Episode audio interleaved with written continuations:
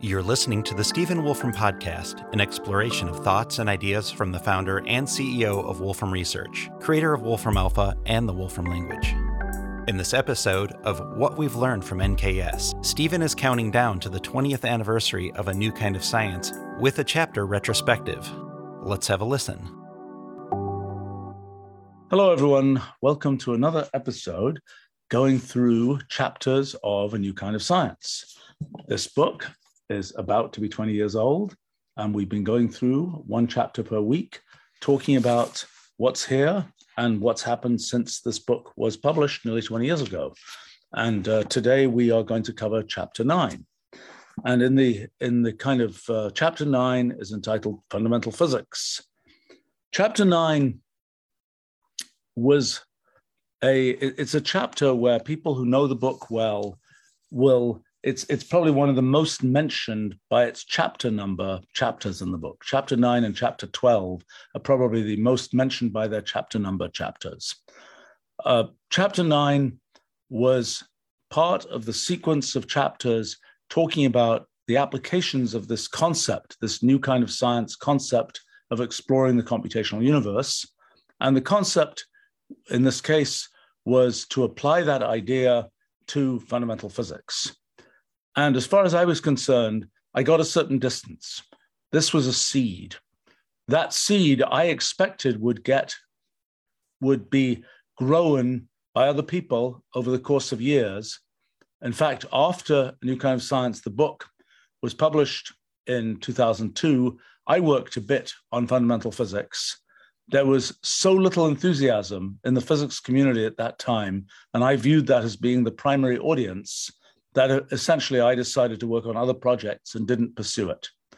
As it's turned out, nearly 20 years later, in late uh, in 2019, we restarted. I restarted this initiative to uh, do fundamental physics using the basic ideas of a new kind of science.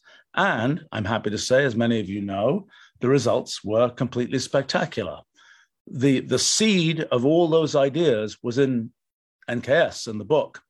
But a bunch of new ideas were needed. Some ideas I had, some ideas were brought in by the young folks, particularly Jonathan Gorard, Max Piskunov, who, who uh, helped restart this project in, in 2019. Um, so, what's in chapter nine is a whole bunch of good and interesting stuff. And then, kind of, but it's an unfinished story. That story has been restarted there's there's much to say, and, and like many parts of the NKS book, what was in some cases almost a footnote in the back of the book has blossomed into a into a kind of a giant discussion now. So I'm going to talk about what's in chapter nine, and I'll talk a little bit about how it relates to what we now know in the physics project. And I will say that some of the things that I viewed as blocking items in chapter nine now that we understand a lot more about the physics project, they shouldn't have been blocking items. I missed things 20 years ago, 25 years ago, when I was working on, on chapter nine.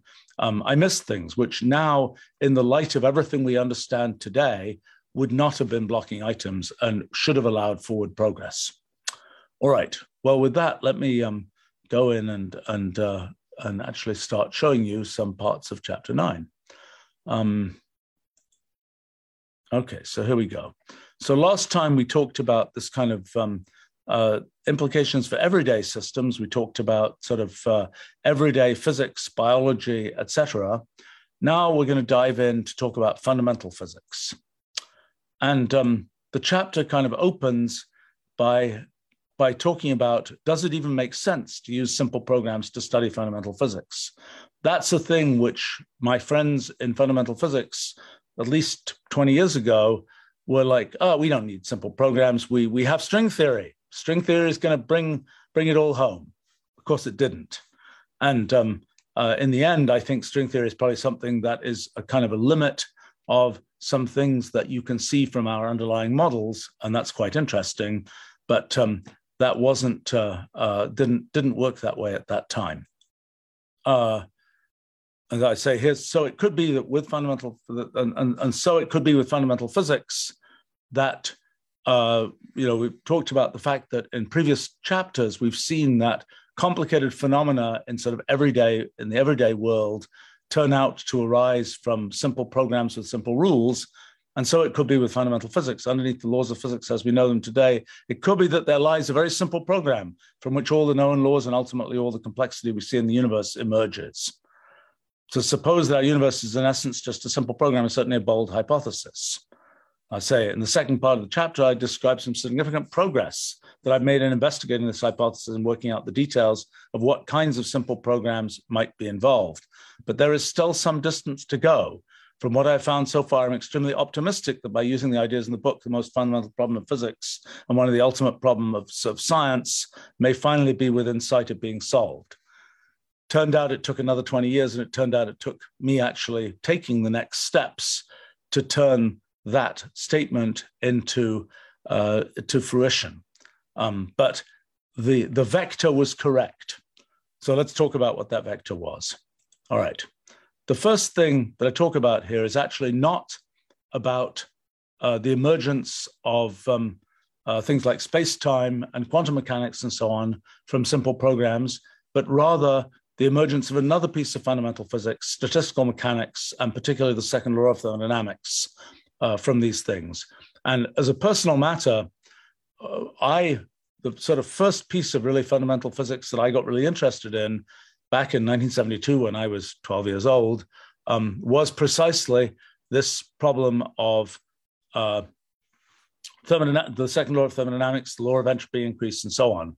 Um, and in fact, I showed uh, earlier in the um, in the NKS book, I showed the um, the sort of the book cover that really got me interested in that um, uh, uh, where is it? It is in, maybe it's in chapter one, um, that really got me interested. There it is. Um, that really got me interested in this question of how could uh, a system with sort of a simple setup, like a bunch of balls bouncing around in a box, how could that lead to increasing randomness, complexity, uh, entropy, etc. So in chapter nine, I start talking about that. And that's kind of the, the, the first piece of fundamental physics in chapter nine is about that kind of thing. But I have sort of a meta model, an idealization of that. And one of the critical features is that the law of entropy increase, the second law of thermodynamics, its story is you go from the simple to the random and complicated. But there's sort of a, a one of the, the obvious mysteries about that is the laws of physics are in a sense reversible. They're not precisely time reversal invariant, but they are reversible in the sense that there's one initial condition leads to one final state. So you can always go back uniquely from the final state to the initial state. And generally, in the kinds of systems that I've looked at in the NKS book, that isn't the case. In general, there isn't reversibility of that kind. So the first section here just talks about what does it take to get reversibility.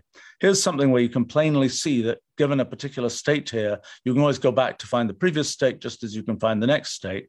Here, all, all roads lead to, to uniform black results. And so you can't go back and uniquely deduce by the time you're at this state where everything is black, you've reached that attractor that everything has been pulled to, which is the all black state. You can't go back and deduce, well, what was the initial condition here? So this section is about when can you make reversibility in cellular automata. And among the cellular automata with two colors and nearest neighbors, what I call the elementary cellular automata, um, the, uh, there are a limited number that all have rather simple behavior that are reversible. And you can kind of plainly see why this is reversible. It's just shifting things and you can shift them back as well. Okay, but it turns out that if you look at um, three color cellular automata with nearest neighbor rules, there are whatever it is, seven quadrillion, is that right, of those rules. Um, and I went through and figured out that 1800 of those rules are reversible. And here are some pictures of what those reversible rules do. So you might have said, oh, if the system is reversible, its behavior will be somehow trivial. That's not the case. The behavior is still capable of being perfectly complicated. The force of this phenomenon, which ultimately is, is encapsulated in the principle of computational equivalence, the force of complexity, so to speak, is certainly far too great than to be held back by just the requirement of reversibility. Okay, so uh, this is an example of a um, uh, of a particular way to make a reversible cellular automaton. Um, here we've got just three cells um, making a new cell, but with an with a preceding cell also taken into account. So it's kind of this picture is sort of the rule itself immediately is reversible by virtue of the fact that the new color of the cell is the XOR, the sum mod 2 of the color that you would deduce from this from applying just an elementary cellular automaton rule to these triple of cells together with the color that you had of the cell on the previous step. So it's kind of like in differential equations, when you have a first order equation, you might have something which is not time reversal, which doesn't have this reversibility. But by the time you have a second order equation, you can kind of set it up to be immediately reversible. So you see here, we've started off from in the middle here, we have a very simple initial condition. When we go forwards in time, we get sort of complicated behavior. And when we go backwards in time, we also get complicated behavior. And it's reversible. So we can see that what happens forwards is the same as what happens backwards. But the fact that it's reversible has not prevented it from making complexity as we go forwards, even from that simple initial condition or simple condition. Okay, so now we can look at lots of different rules. We, I've called them things like Rule 90R for reversible with this kind of trick of using XOR, um, the, the mod 2 trick there. And we can see these different kinds of behaviors that we get. So these are all elementary cellular automata. There's Rule 30, starting off from a single cell initial condition. Rule 30 in its reversible form actually turns out to be rather trivial. Um, it isn't so trivial when you look at it with an arbitrary initial condition. But so this is again given reversibility, it's adding reversibility. So this is this is asking the question: How does reversibility affect the overall behavior of systems? And the answer is this sort of general phenomenon of complicated behavior from simple rules is absolutely not affected. In detail, there's an effect. And so these are examples of um, uh, cellular automata with a variety of reversible rules. Okay, and sometimes this is, this is an example of a reversible class four rule where uh, rule 37 is actually rather a simple rule in, um, in its behavior uh, in its non-reversible form, but in its reversible form, you see it's producing all these structures. It's producing the same kind of structures that we've seen in things like Rule 110 and the other um, uh, the, the, the, other class four cellular automata. Okay, so that, that's going to be important in, when we talk about thermodynamics in a few minutes. Okay.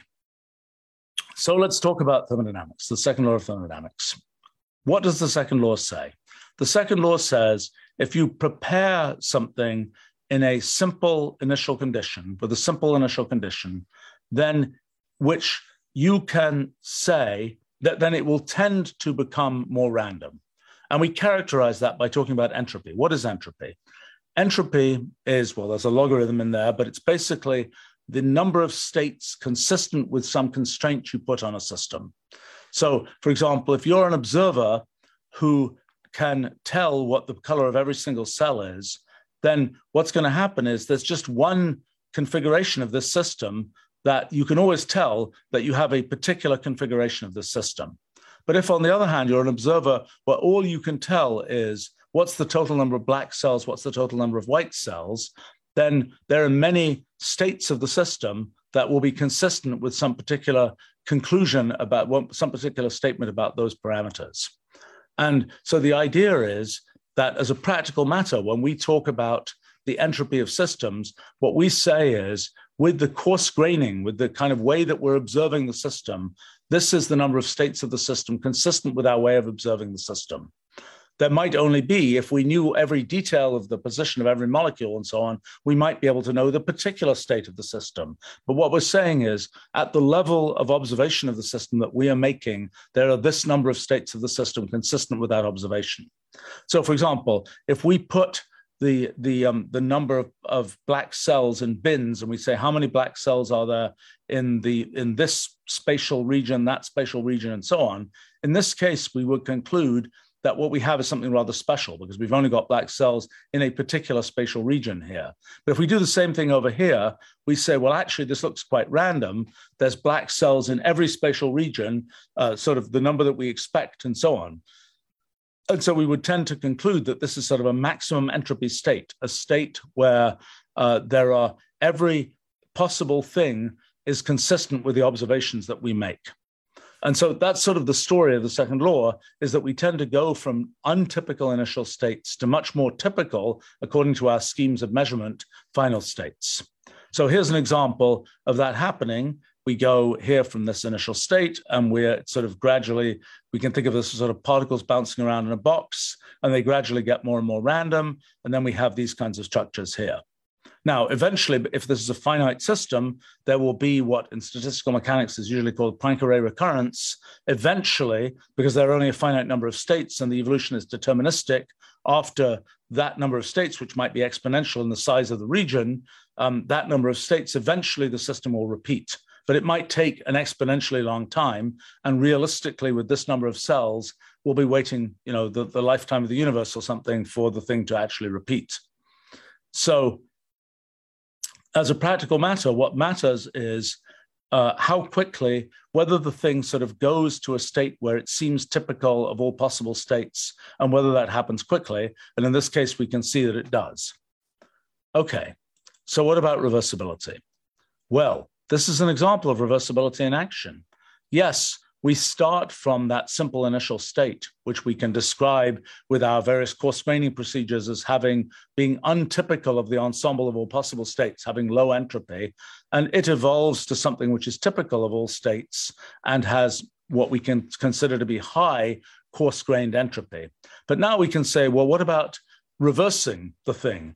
Is this reversible? Well, yes, it is. If we go backwards, we see exactly the same thing happening.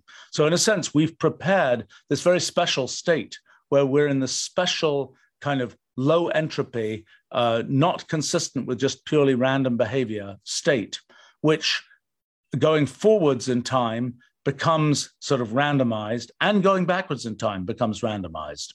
And that's kind of the story of what happens in physical systems when we think about the second law of thermodynamics.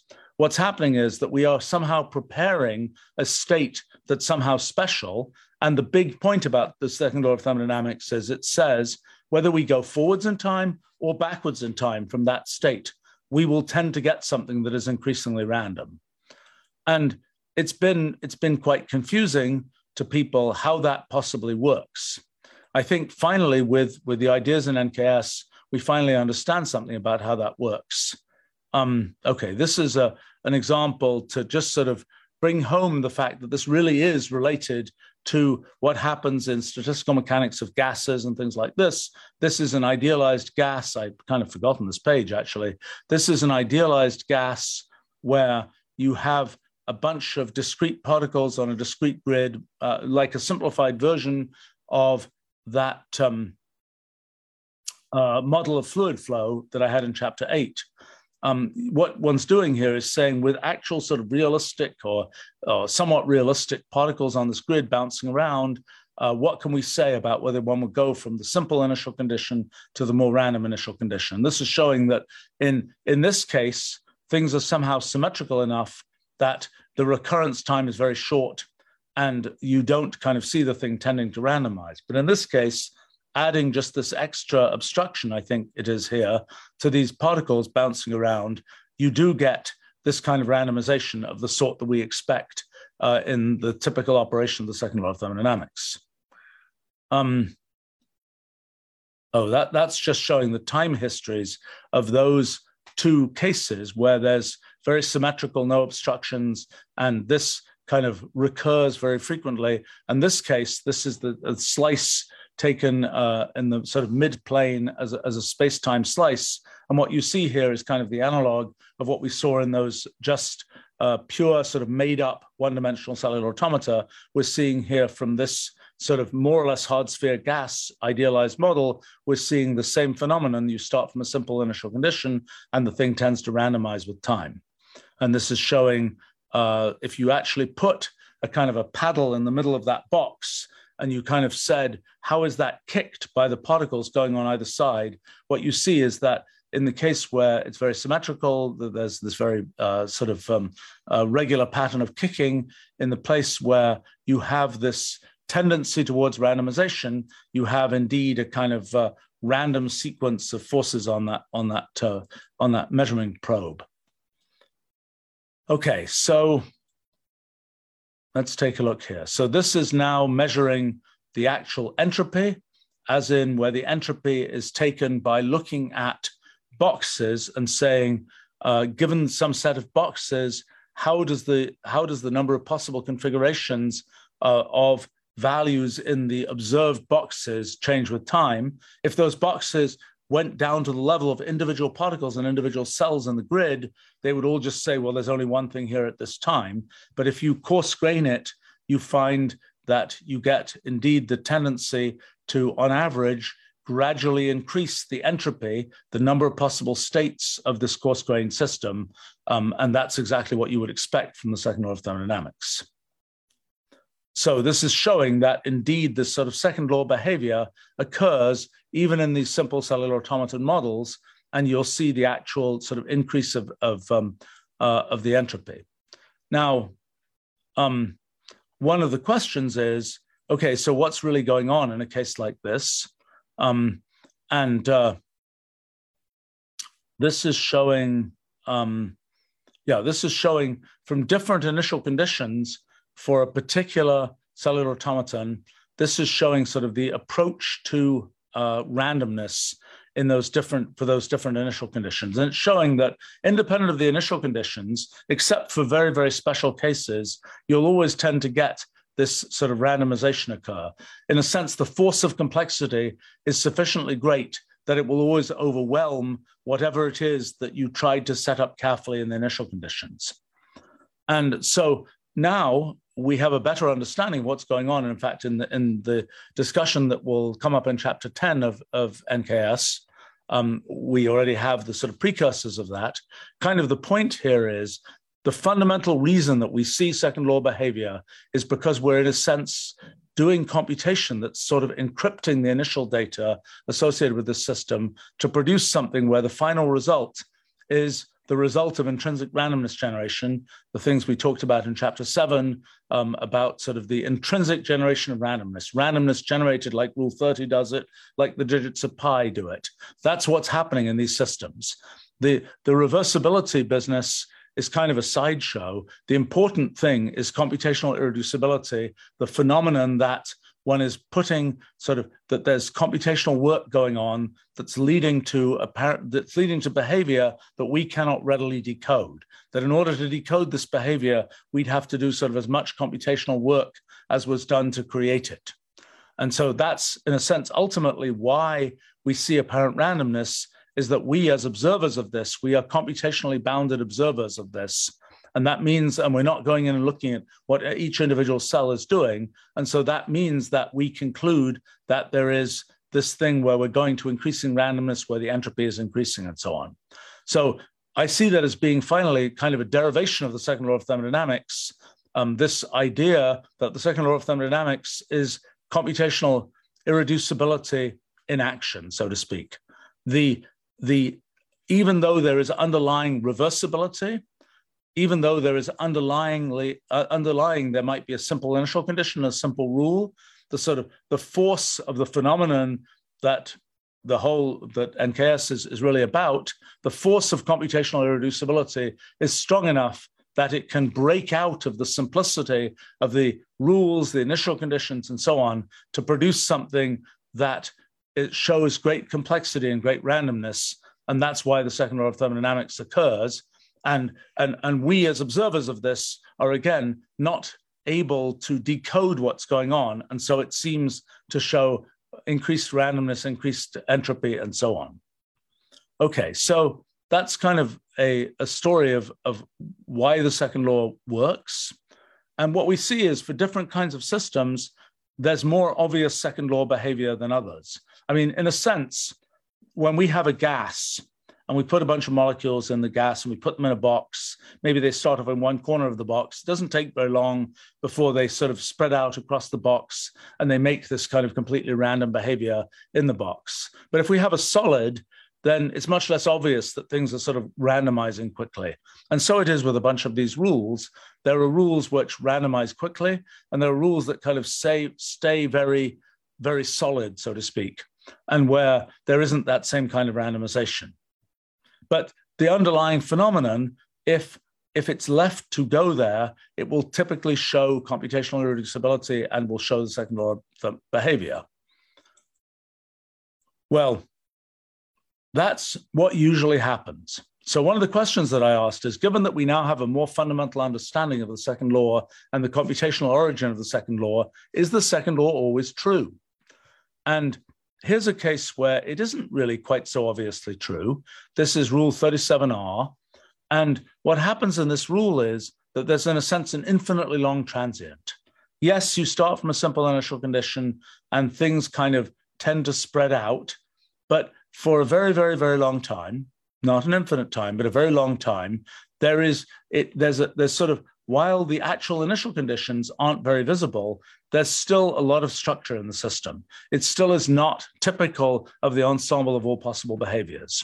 So this is a case where even though normally the sort of the force of computational irreducibility combined with the fact that uh, we as computationally bounded observers can't decode that tends to lead us to just say second law is true, it's second law all the way.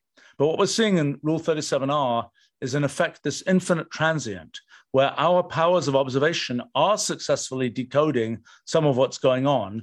And there is the, the and, and where it's not as obvious computational that there is computational irreducibility, but we successfully decode certain aspects of that to make us not show what would be normal second law behavior. I think there's a picture here of what happens. It's kind of interesting what happens uh, in the uh, with this uh, small piece of kind of randomness in the middle here. What we're seeing is that actually, in a sense, we're seeing a simpler and simpler setup here. But in a sense, what's happening is a little bit like what happens in many physical systems. We're radiating the sort of information on this initial condition to infinity. It's like heat is coming off, radiative, there's, there's radiation coming out, and the details of these particular localized structures encode what was there we're we're remember this is a reversible rule. So we always should it always should be the case if, if we've ended up with something which is very very trivial here it better be the case that we've radiated away enough information that we could go back and reconstruct that initial condition if we needed to and that's what's happening here. It's a very kind of physical version of what's going on. So uh, i talk about repetition periods of rule 37r talking a little bit about um, uh, the um, the behavior of um, um, uh, of, of sort of this, in a sense, this this uh, avoiding of the second law, uh, making the second law be something that um, uh, necessarily takes a very long time to um, uh, to to be relevant here. Okay, going over a few of the notes here, I talk a little bit about things like testing reversibility of cellular automata. Turns out in one dimension, there's a, a definite upper bound to how far you have to test, how big the blocks you have to test to guarantee reversibility. In two dimensions, that test becomes undecidable. And um, in general, it's like solving a tiling problem in two dimensions. Um, there, uh, it's not possible to um, uh, to get a, a, a finite description um, a, a, finite, there's no upper bound that you can give on how much computational work you'll have to do to guarantee that this is a genuine reversible cellular automaton or not. Here I'm talking about cellular automata where there is an inverse rule, but the inverse rule may not be the same as the forward rule. And, uh, um, and sometimes the inverse rule may actually have, for example, larger neighborhood size than the forward rule. Now, many times since the early uh, 1980s, I have been interested in seeing whether one can make public key crypto systems based on this phenomenon of cellular automata, where the forward rule and the backward rule aren't of comparable uh, complexity, so to speak. I've never succeeded in doing that, but I don't think it's necessarily impossible. And I, I kind of, that's a thing that's still out there as something to explore. Let's see, these are just specific properties of specific kinds of, of cellular automata. This is various kinds of details about um, uh, Rule 37R. Um, and uh, this is talking about something that actually still needs more investigation. A good summer school project, actually. Um, uh, if somebody hasn't done it over the last 20 years, I don't remember. Um, to look at reversible mobile automata. We can also have reversible Turing machines. Um, they, uh, oh, I talk here about reversible multiway systems. Wow, those are things I've been studying just in the last couple of months. Um, uh, as usual, it's a footnote in the NKS book, and it emerges into a giant structure, um, you know, a couple of decades later. Uh, but but I'm talking here about other kinds of systems that can be made reversible. Um, I talk here about time reversal invariance and the fact that it's not quite the same as reversibility. Time reversal invariance is known to be violated in the decay of the K0 particle um, in particle physics and now also in the B, B system and, and some other places. Um, but uh, uh, this is something of relevance now to our physics project of um, how is there approximate time reversal invariance, uh, which is really just uh, literally flipping the direction of the rewritings in our hypergraph. Uh, uh, parity, which is um, a more complicated operation involving inverting the hypergraph, and charge conjugation, which is an operation that on the branchial graph, um, it's, it's kind of an inversion of the branchial graph and how all those operations come together to make CPT, which is a thing that appears to be a, a, global invariance of quantum field theory guaranteed by kind of relativistic invariance.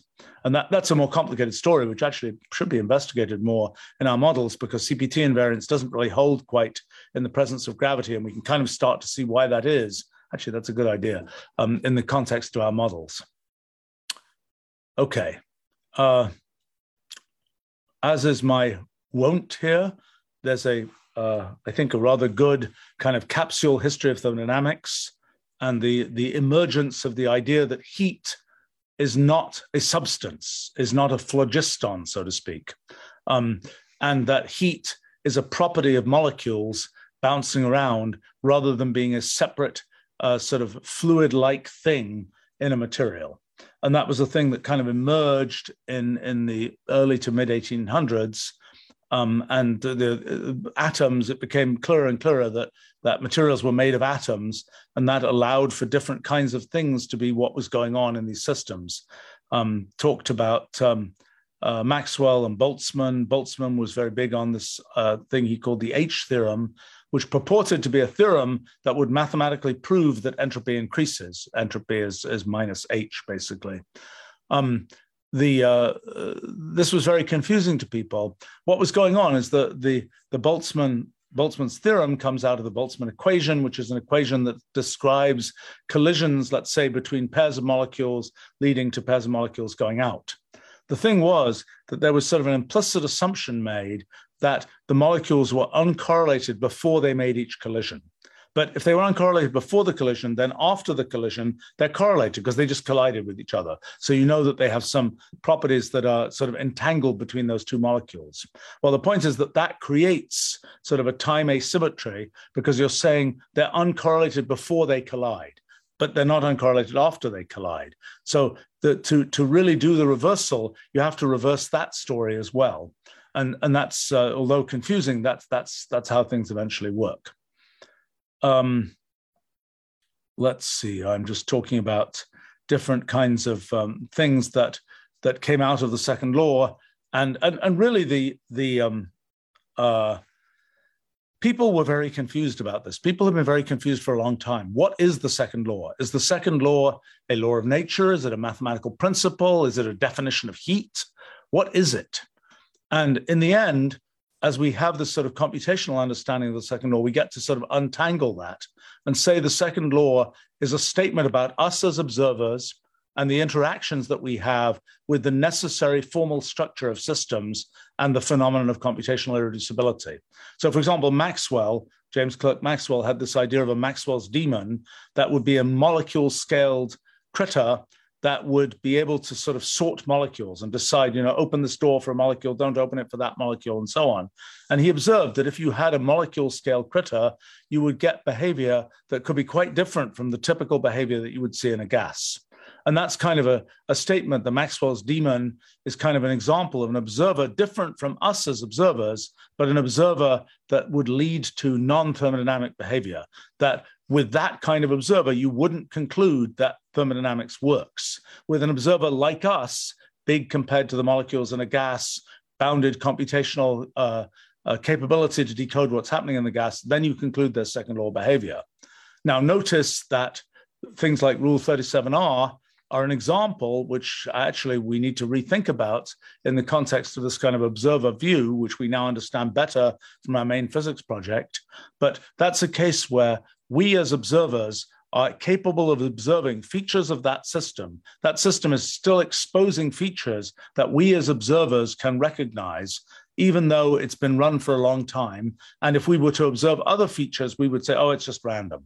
But because of our visual system and other things that we're picking up, we actually, that system has features that don't appear to just become completely random. And that's sort of a, a case where, with our particular powers of observation, we, we are kind of seeing something which is not thermodynamic behavior. That's kind of a way to understand that. But generically, thermodynamic behavior is a consequence of computational irreducibility, which is a consequence of the principle of computational equivalence. And it's kind of a story of how computationally bounded observers necessarily view the universe. Uh, current thinking about the second law. Okay. There is confusion about why systems in nature have not all dissipated into complete randomness. Right. This is a thing I used to argue about this with my friend Dick Feynman, who I, who I have to say, I now understand why why he was sort of, I think, definitively wrong about this, because he always used to be confused, as, as many physicists were, about uh, if the second law says that things sort of degrade into the state of increasing randomness, why is it that the systems we see in nature have not dissipated into complete randomness? Why is it that there is actually perceived order in the universe? And the, the, the rather absurd claim is that there's order in the universe because it's just a fluctuation. If in the end, the universe will, will just produce something which is completely random. Now, in a sense, that's right, I suppose, now that I think about it a few decades later. In a sense, that's true, but it isn't what you think it is in the sense that there, you know, people talk about the heat death of the universe. Everything just turns into this situation where the whole universe is full of a gas, where all the molecules are randomly bouncing around. And isn't that terrible? There's nothing left. But actually, there is something left. All those detailed molecules, or all those detailed motions of molecules, they encode tons of information. It's just for observers like us that looks like it's completely random. But were we to be molecular scale observers, were we, to be Maxwell's demons, we will be saying, oh, look, there is the, the, the trace of all of that amazing civilization from the 21st century or something, traced in the, the structure of these molecules and so on. Now, another kind of um, claim that's sometimes made is that gravity sort of violates the second law. I, am sure I talk about this in the NKS book because I've thought about that. I thought about that since the since the 1970s, um, and there's there's more to say about this. Okay, we're talking about uh, biological systems and um, uh, and Maxwell's demon. I think the story of Maxwell's demon is really a story of of the observer being computationally bounded and so on, more so than, for example, energy use by the demon and other such things. Oh, look at that! I predicted there'd be a section on self-gravitating systems, and there is. Um, so yeah, I mentioned here that my original interest in cellular automata developed from trying to model the structure of self-gravitating systems for which they are actually rather inappropriate. But I talk about the, the fact that, um, uh, wow, actually I'm, I'm um, uh, difficult to know what an idealized self-gravitating system would do. I, I mentioned here it's possible to do a, a, small-scale experiment. Boy, I should have suggested that to people. I'd forgotten that was uh, that was in there. Um, that's an interesting thing to do, given that that it's so easy to launch things into orbit now um, uh, and and get weightless conditions. It should be rather easy to do that. Huh? Interesting. Should try it. Um, so anyway, I talk about what happens with galaxies and the way that um, uh, gravity uh, interacts with with kind of the second law behavior. Um, let's not get into that particular discussion here. Um, cosmology, second law, the alignment of time in the universe, which I think we now understand quite well in our physics project, um, this recurrence phenomenon, uh, talking about billiards, where you're really just having balls bouncing around a fixed region, um, and uh, how that works.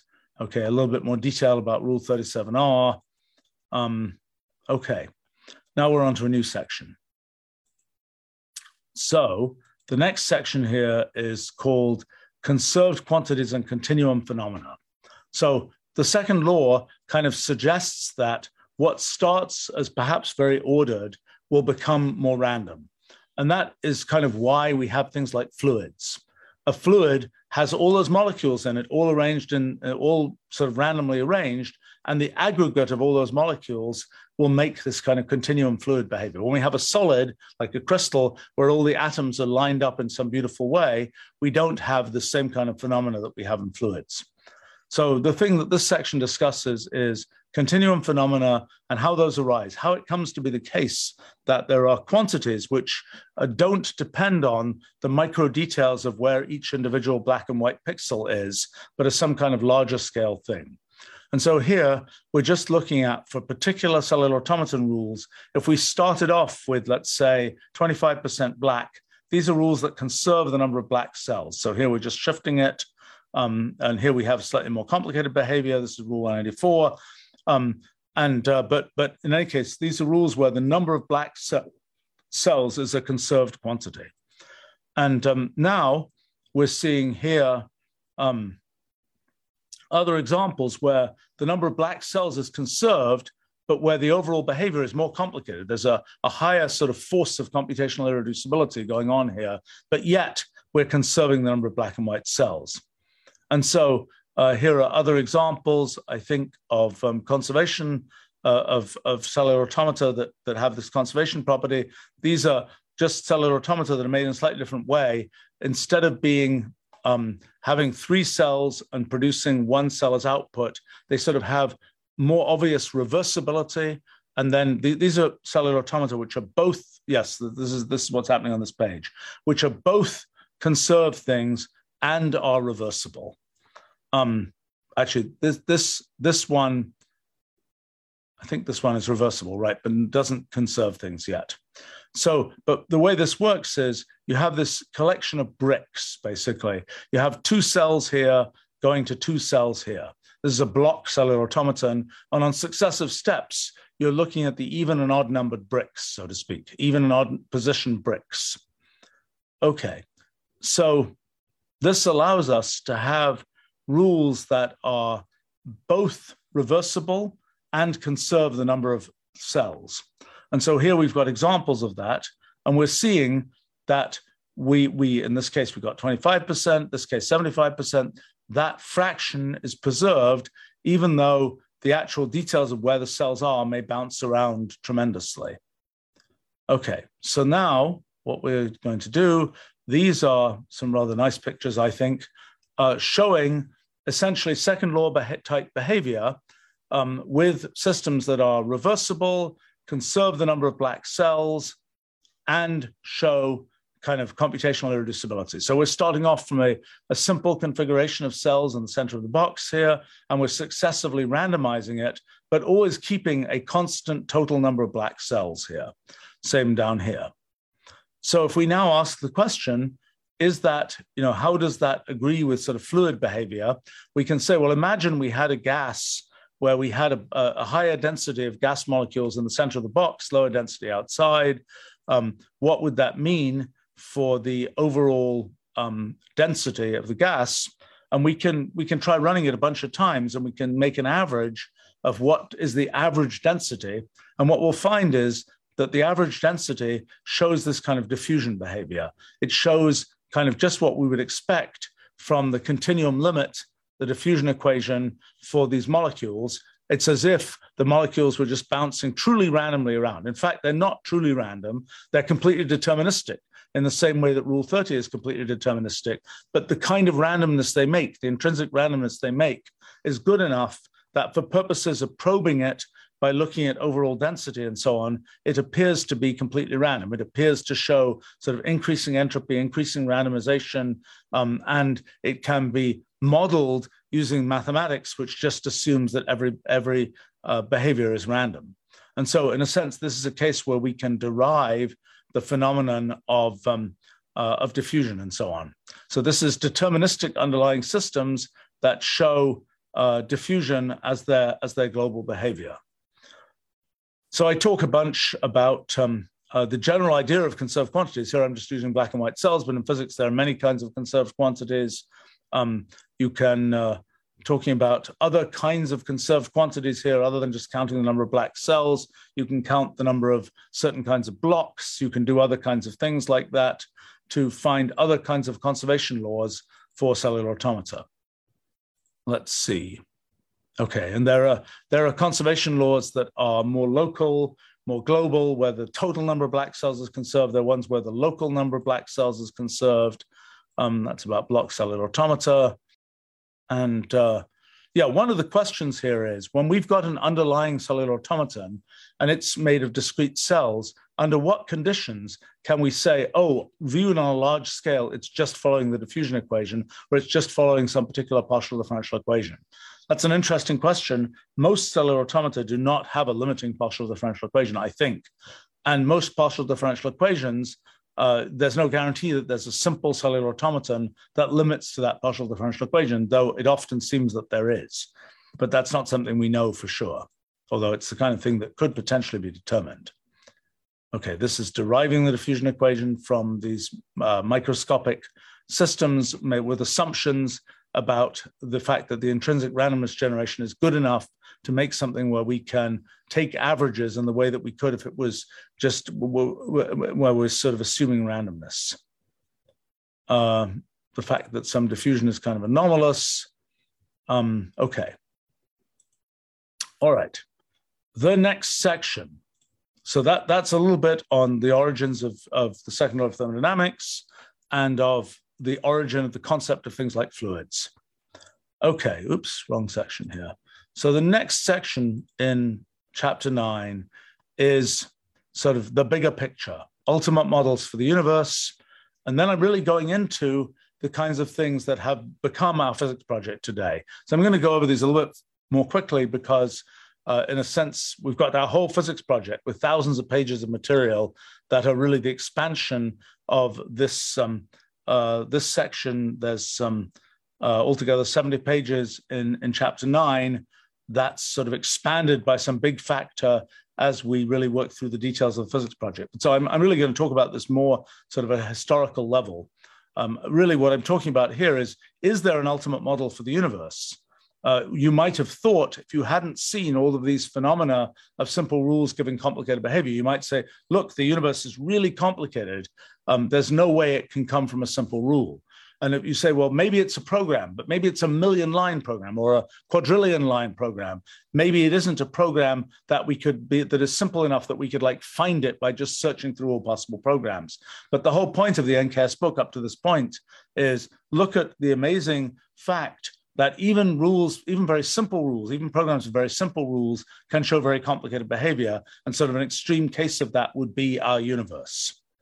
Now, there are other features of having an ultimate model for, for the universe that is made from a simple rule. And I talk about some of those in this section. There's some sort of almost philosophical points. Like, for example, if if you have an ultimate rule that's a very, very simple rule, then you don't get to pack the features of the universe that we as observers at our scale and so on in the universe have commonly observed. Even the fact that there are three dimensions of space, the fact that the muon exists and the electron and their mass ratio and all these different kinds of things. If you've just got one line of code that's supposed to be your rule for the whole universe, you don't get to put all those details into that one line of code. And so that means, among other things, that the the with these simple rules, you don't manage to pack those things in. All those have to emerge from the rules. If it's a simple rule, by the way, the distance between one rule and a sort of neighboring rule will be very large. So while one rule might lead to three dimensional space, the other might lead to 17 and a half exponential dimensional space, or some other such thing, dramatic differences, meaning that probably the amount of data we have currently in physics is probably enough to nail down, if we say it's going to be a really simple rule, to nail down, well, which simple rule is it? Okay, so I'm talking about those kinds of things, and um, uh, um, the question of whether uh, whether there are clues from the fact that um, uh, current physics seems to have simple rules, simple laws that that you know the particular laws that emerge are simple relative to other laws that could emerge. and, and how that works and the emergence of laws from something underneath and so on. Um, the uh, um, talking about kind of the history of, um, uh, of, of creating definite laws of physics and the possibility that that there is no ultimate simplest, that there is no ultimate law of physics, that it's sort of just you go further and further down, and there are more and more different laws as you go further and further down, and um, uh, why that might be and why that might not be the case, um, and uh, the fact that with the intuition that one has from the rest of the NKS book, it becomes much more plausible that there really is a, a bottom level to everything. Okay, so the next thing that I start to talk about is okay, what is that bottom level? And I talk about the nature of space. And this is something which is really the big starting point for our physics project. And that was sort of seeded in the early 1990s in what became the NKS book. And I talk about the fact that um, space acts as a continuum down to 10 to the minus 20 meters. It's now the limit is about 10 to the minus 22 meters. Um, but uh, um, uh, but maybe that's not right. Maybe space isn't a continuum. What might it be? And I talk about the fact that it's, it's not a cellular automaton. Uh, it doesn't make, uh, for many reasons, that is, a cellular automaton is already sort of prejudging too much about the structure of space. So, um, and I talk about uh, uh, how that might work. And then I start talking about networks and I start talking about the idea of space as a network where the discrete points of space are just nodes in the network and the network builds up as a kind of limit of the structure uh, space builds up as kind of the limit of this the structure of this network. And that's exactly the idea that launched our physics project today is that space is a giant network and that everything is made up from the properties of that giant network and so that's what i talk about here i point out that you can have many different uh, all that matters is the connectivity information of the nodes you can render that's the same network rendered in many different ways and uh, then I talk about something which we've talked about a lot in the physics project. I talk about, okay, you can have this network, and depending on how it's connected up, it behaves like space in different numbers of dimensions. So, what I did in the NKS book was I looked at the very simplest kinds of networks. I looked at trivalent networks, networks where every node is connected to exactly three others. Two isn't enough, but three is. And if you have uh, four nodes connected to a given node, you can always get that by having a pair of trivalent vertices. Okay, so in the NKS book, I considered what I thought of as being sort of the simplest networks, which are trivalent networks. Now, it turns out there are some sort of complexities of dealing with trivalent networks that I, I did address in the NKS book, but I never found them very satisfactory. I never found them very aesthetic. It's like saying, pick any number oh, but by the way, it has to be prime type thing. And I wanted it to be the case that we could imagine picking sort of any possible rule. When I realized, I think in 2018, that one could use hypergraphs to do that, that was for me a very important sort of liberating moment that allowed the physics project to go forward because I didn't have this kind of, oh, there are only certain rules that will work. We'll come, we'll talk about why I thought that was the case for trivalent graphs later.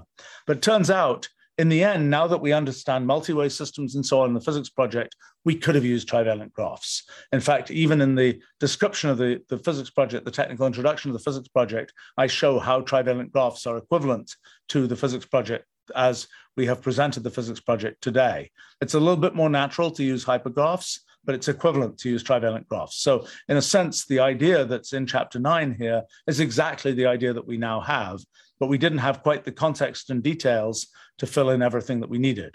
But this is showing on this page, it's kind of like depending on how you connect up the nodes, you get something which behaves like a two dimensional or three dimensional or infinite dimensional or curved two dimensional kind of system. And these are rather nice pictures. This is showing, uh, starting from a given node in this graph, this is showing this is arranging this picture to be such that nodes a certain graph distance away are arranged progressively to the right here.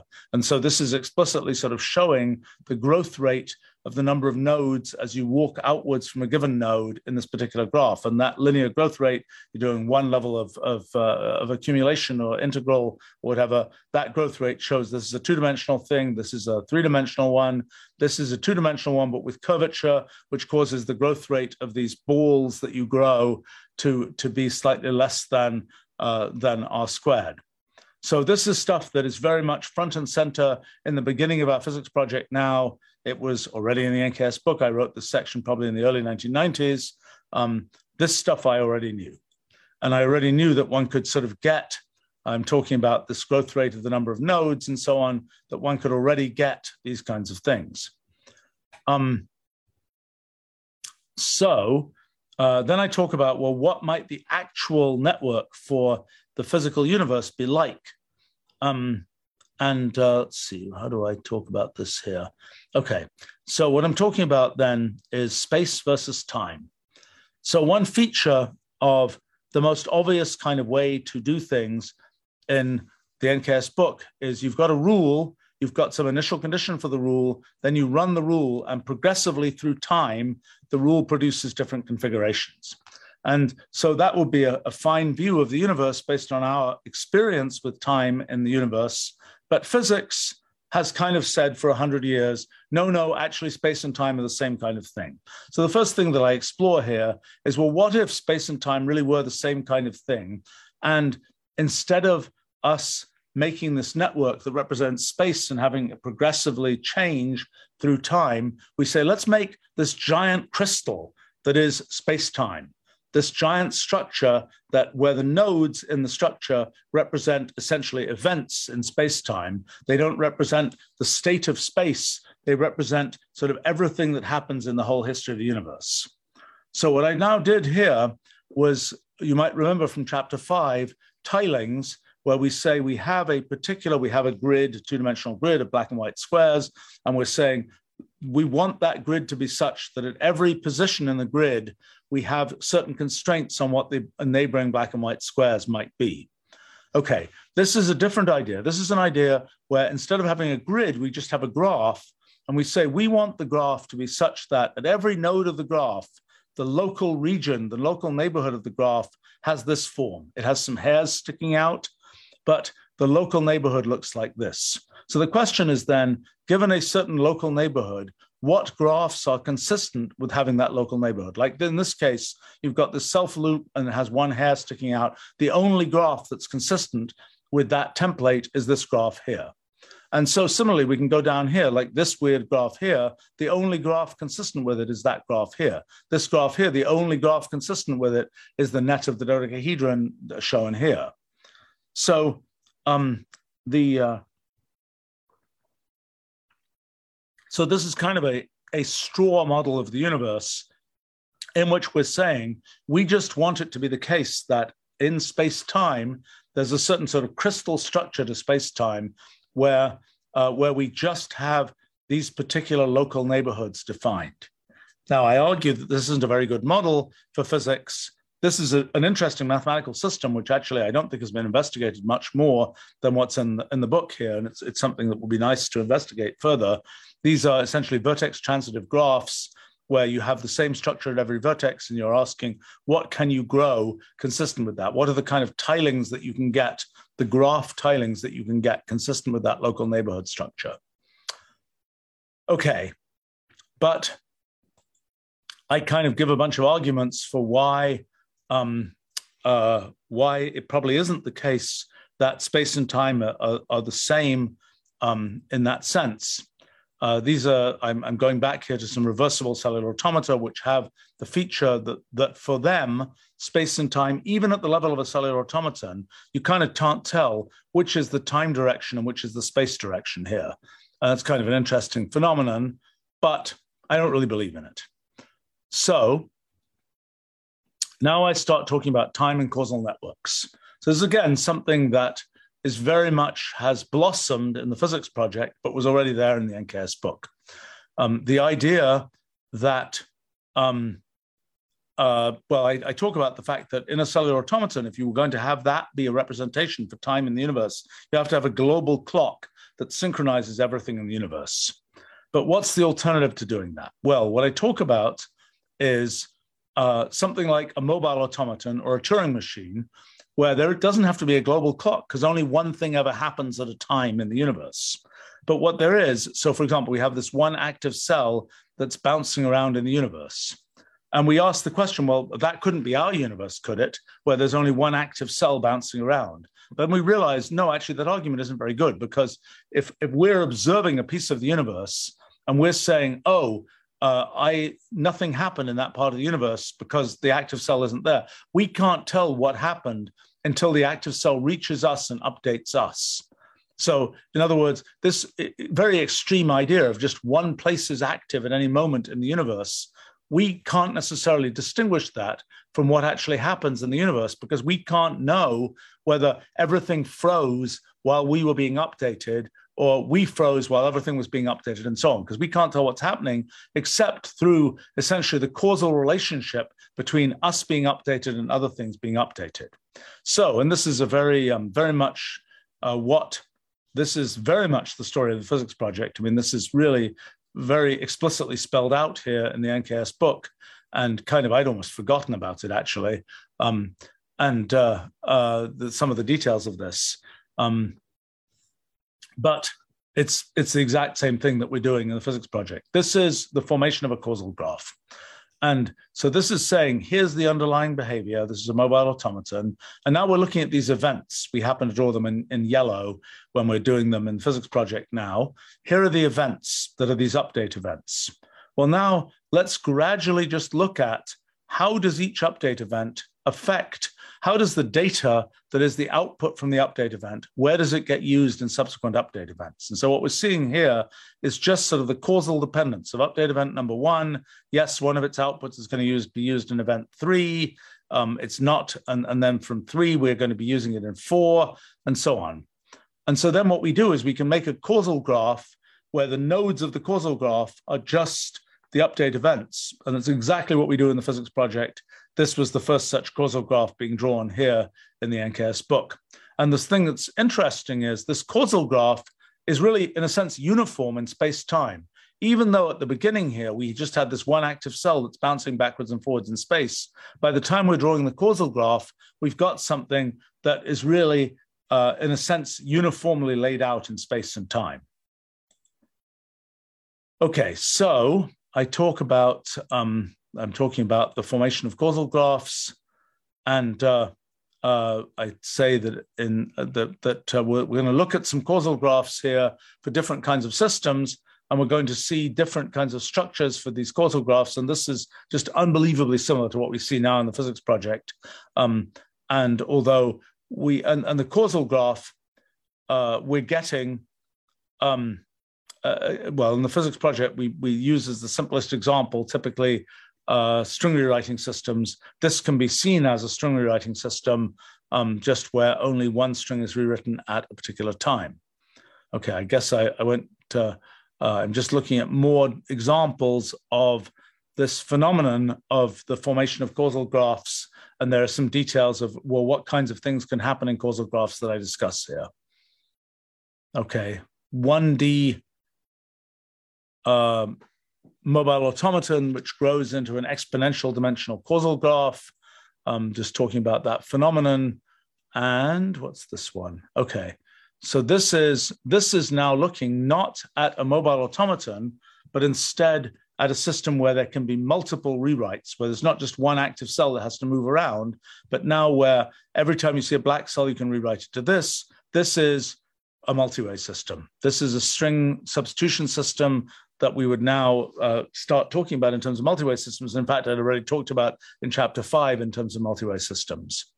And so this is showing the same sort of uh, derivation of the causal graph for this system. But now we, instead of having just one active cell, we say you can update this string according to any rules that apply. And this is showing how you get the causal graph from that. Okay, and this is more causal graphs with slightly different um, uh, update. Oh, there, there, are the there are the update rules and uh, shown at the sort of uh, smallest scale, kind of from outside the system. This is the causal graph shown for what you can tell from inside the system.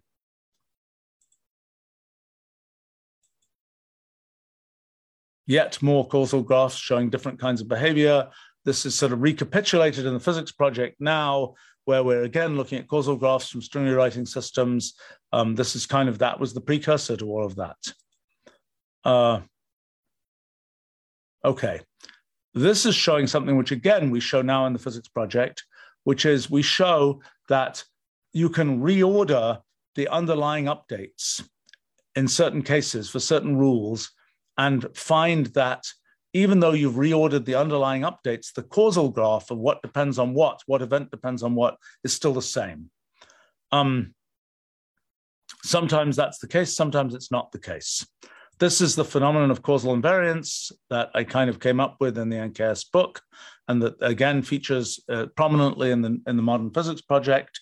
Um, this is a sorting rule, one of our most common examples of a causal invariant system, um, that it doesn't matter. These are two different uh, orders in which the underlying rewrites are done, but yet eventually the behavior is the same, and we'll find that the causal graph is also the same.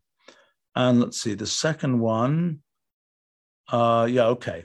So this is also one where the causal graph is always the same. It's kind of a nice example, actually. Um, okay, and I'm now talking about under what circumstances you have causal invariance, that is, that the causal graph will be the same independent of the order in which you do, uh, do the updates. And I'm, I'm pointing out that if you have certain non-overlap conditions for the, uh, for the left-hand sides of the string rewritings, that that guarantees causal invariance. Um, okay, this is a big section, uniqueness and branching in time. This has to do with, well, if you've got these possible rewrites and uh, you know, is there a unique history and time that you get from doing these rewrites? This is the thing that really I think I, I sort of uh, evolved my point of view about this um, in, in, the new physics project as compared to what was in the NKS book. In the NKS book, I was well aware of the fact that with these kinds of possible updates, you could get a multi-way graph of possible histories for the universe. Um, but I argue here, well, it's actually kind of the same argument that we're now making in the physics project. Um, actually, this is, wow, this is really the same. Oh, well, I already knew this 25 years earlier. Um, pity that the, uh, uh, the world didn't encourage me to pursue this at the time. Uh, a lesson in, um, uh, a lesson I have learned many times in my life, which is um, uh, do what you think you should do, independent of uh, uh, any outside, um, uh, um, you know, feedback to the contrary, so to speak.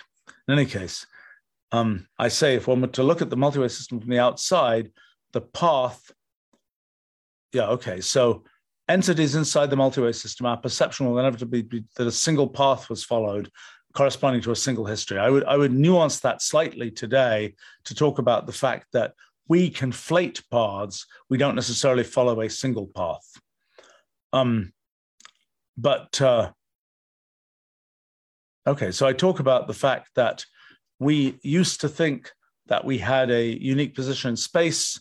The belief still exists that we have a unique history in time. Uh, if the universe is part of a multi-way system, that will not be true. Um, and then I talk about uh, uh, the fact that at a human level, I find it disappointing to think that none of the details are unique.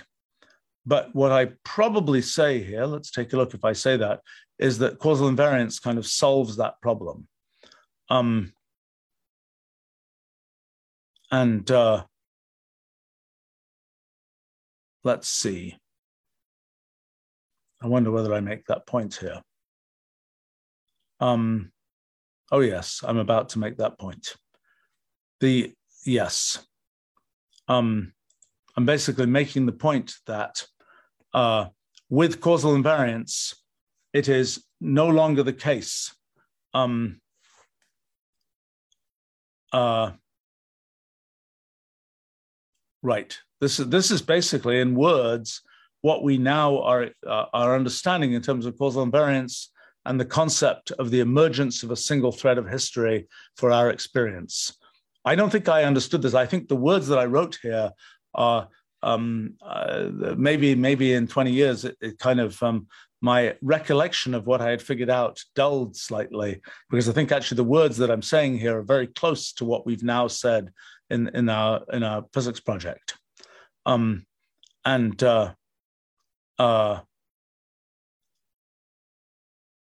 right, means that the that the particular rules followed by the universe do in fact have the property that they always lead to the same causal network. I say here that turns out to be guaranteed ultimately by this Ruliad object that uh, studied in the last year or so, the Rulial multiway limit. I didn't know about any of that stuff when I wrote the NKS book. All right, continuing in the NKS book, the next thing I talk about is the evolution of networks. That's a huge deal in the, in the physics project today. That it's the physics project today is all about the evolution of hypergraphs. In the case of the NKS book, I was dealing with trivalent networks. And so I was interested in the evolution of trivalent networks. And you have these very elegant behaviors where a single node is turning to this triple of nodes, and you get this nice nested pattern and so on. And then I'm starting to look at uh, the possible rewritings of clusters of nodes going to other clusters of nodes. And this is really the same story as in the physics project, except in the physics project, it's using hypergraphs. Here it's using trivalent graphs. The, the, it's a slightly more elegant setup with hypergraphs because there aren't these constraints on what the possible rules can be. Now, uh, here I'm showing an actual evolution process where, um, oh, no, no, I'm showing how yes, I'm showing if you have a rewrite for this cluster of nodes, there are many possible ways that those rewrites can happen. This is the story of why it's a multi-way graph that gets generated rather than just a single uh, history.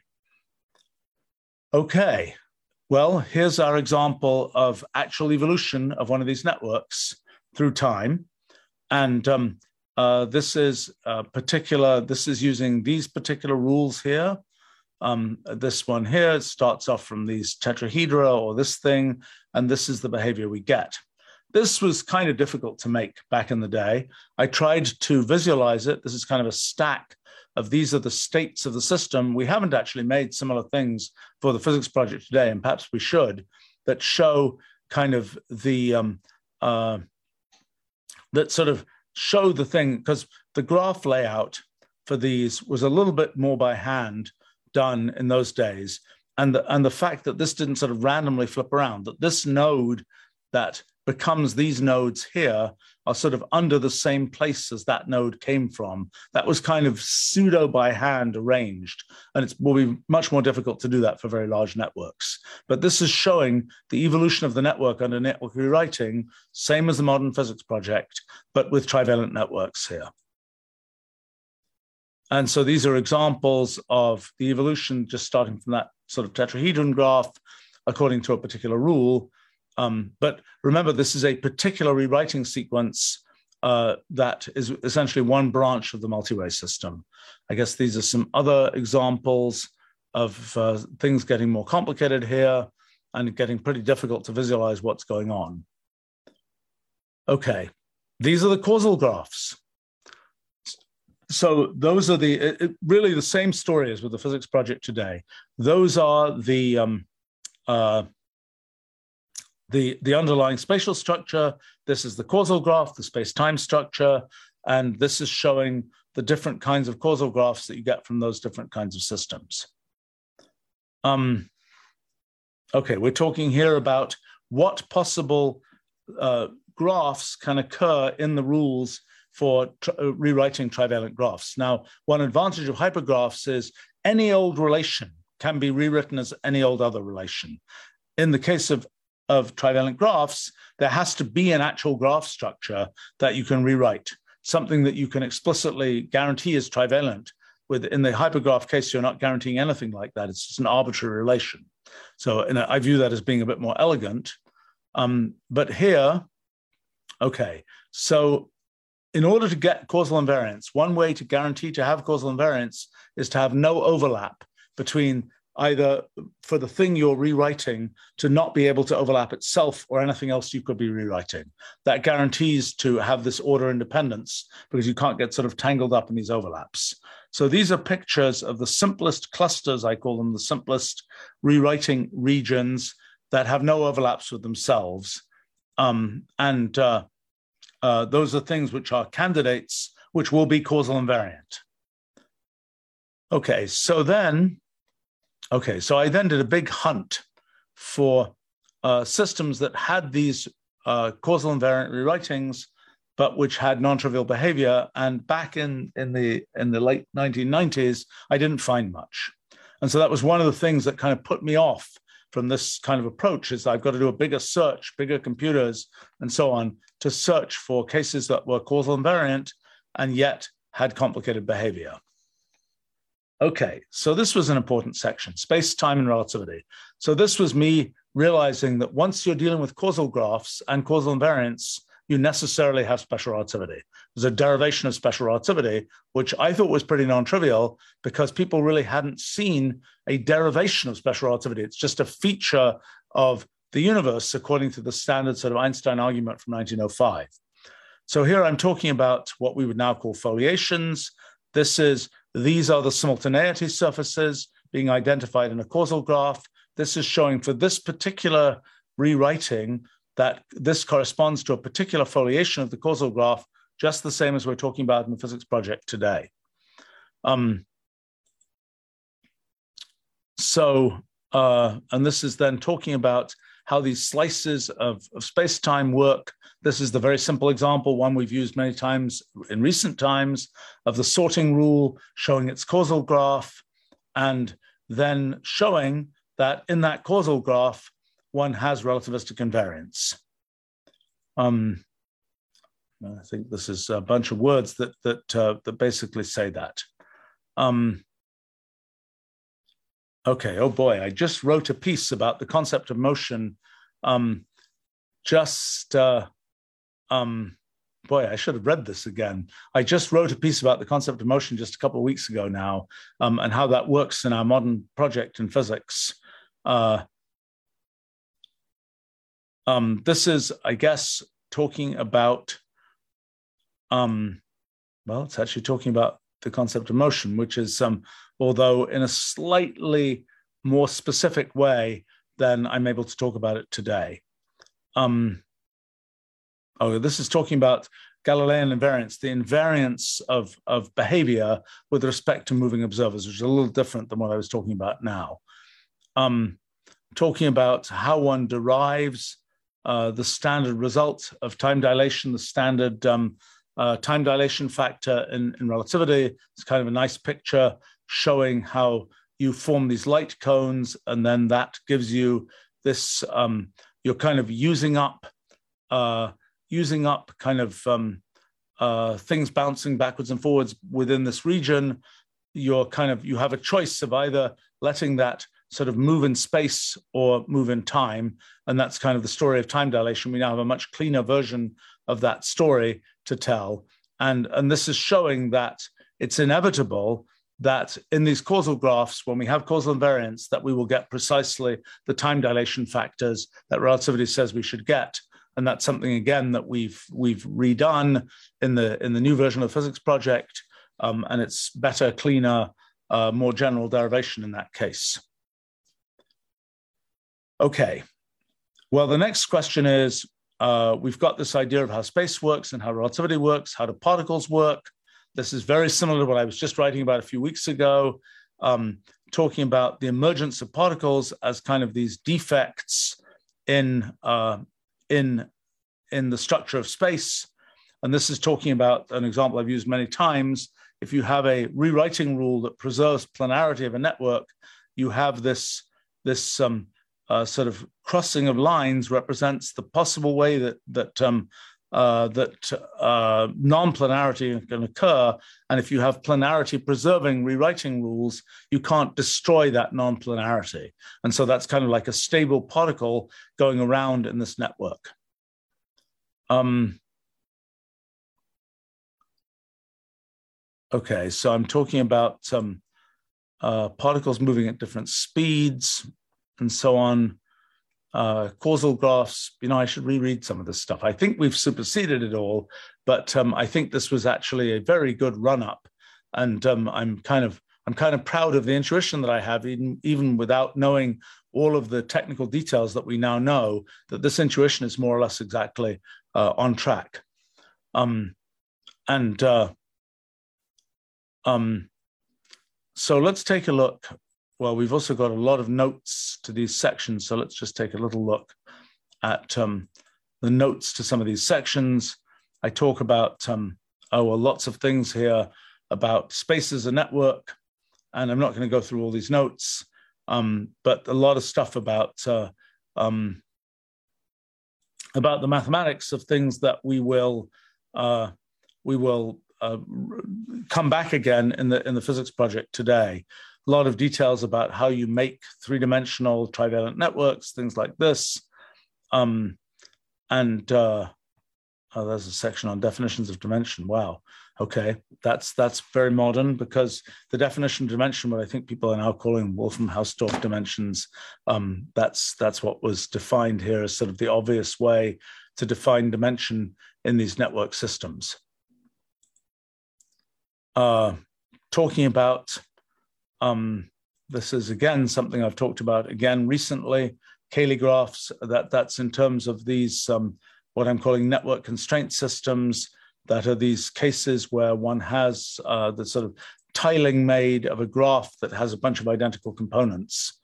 Um, lots of discussion of that. Okay, this is looking at symmetric graphs, which are a, a case of that, and so on. Um, Okay, let's see. There's usually lots of lots of interesting, juicy things in um, uh, in the notes here. Uh, oh, that's interesting. Oh, wow. I talk about Petri nets. These have just reappeared in our physics project just recently, um, and uh, talk about the origin of flowcharts and causal causal networks and their origins here. Um, yeah, these are all things that have sort of reappeared in the physics project. Uh, uh, boy, this book has a lot of stuff in it, but I guess we all knew that. Um, more about um, uh, different kinds of causal graphs and generalized substitution systems and all kinds of things like that. Um, that's that's kind of uh, okay.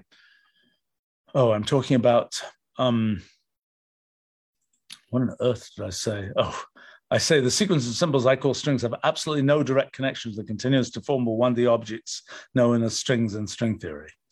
Right. The, the, the ultimate pun joke is that maybe string theory actually is a limit of these string rewriting systems, but that's a different story here. Uh, okay, I talk about distributed computing and its relationship. There's again something we're looking at again now. Uh, this has to do with synchronization in an otherwise non-synchronized system. Um, again, things we've been looking at in, in recent times. Um, many worlds interpretation of quantum mechanics, parallel universes, uh, the notion of completion.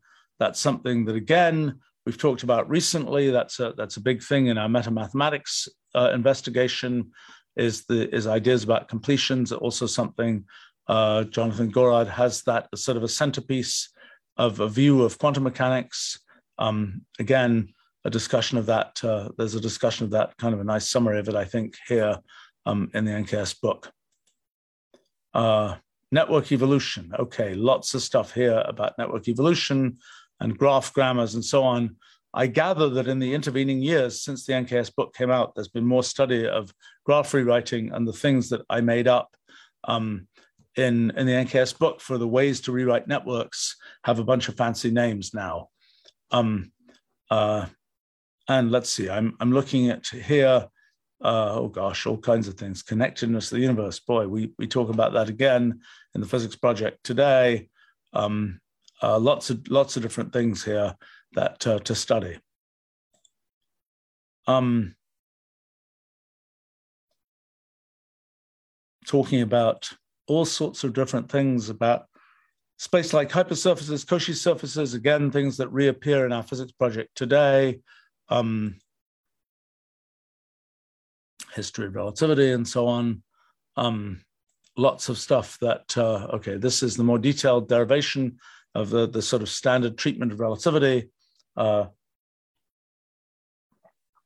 again, all of the stuff can be kind of recapitulated in terms of our physics project today. I should explain one thing that kind of I got confused by back in, in the day here. When I was looking at network rewriting, one of the confusions was if you have a network with a low symmetry, with, sorry, with a high symmetry on the left hand side, let me show you an example of that. So we've got something like, um, let me see, where is it here? Uh, yeah, we've got something here where we say that's the left hand side, okay?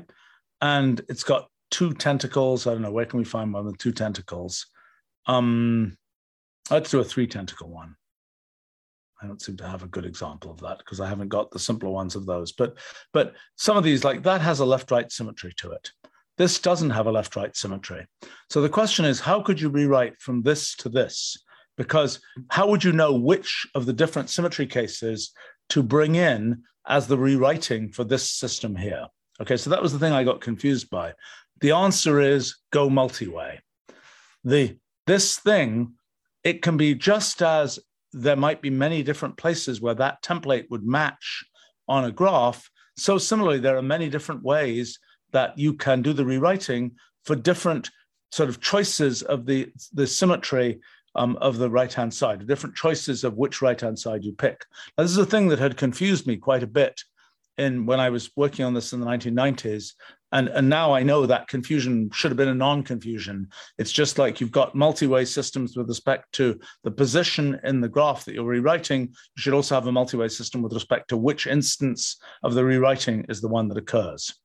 So that's a thing that I kind of missed in um, uh, in looking at this back in the 1990s, and it, it made me uh, overly pessimistic about um, uh, about this about this um, um, about this kind of model. Oh, I, I forgot the elementary particles section here.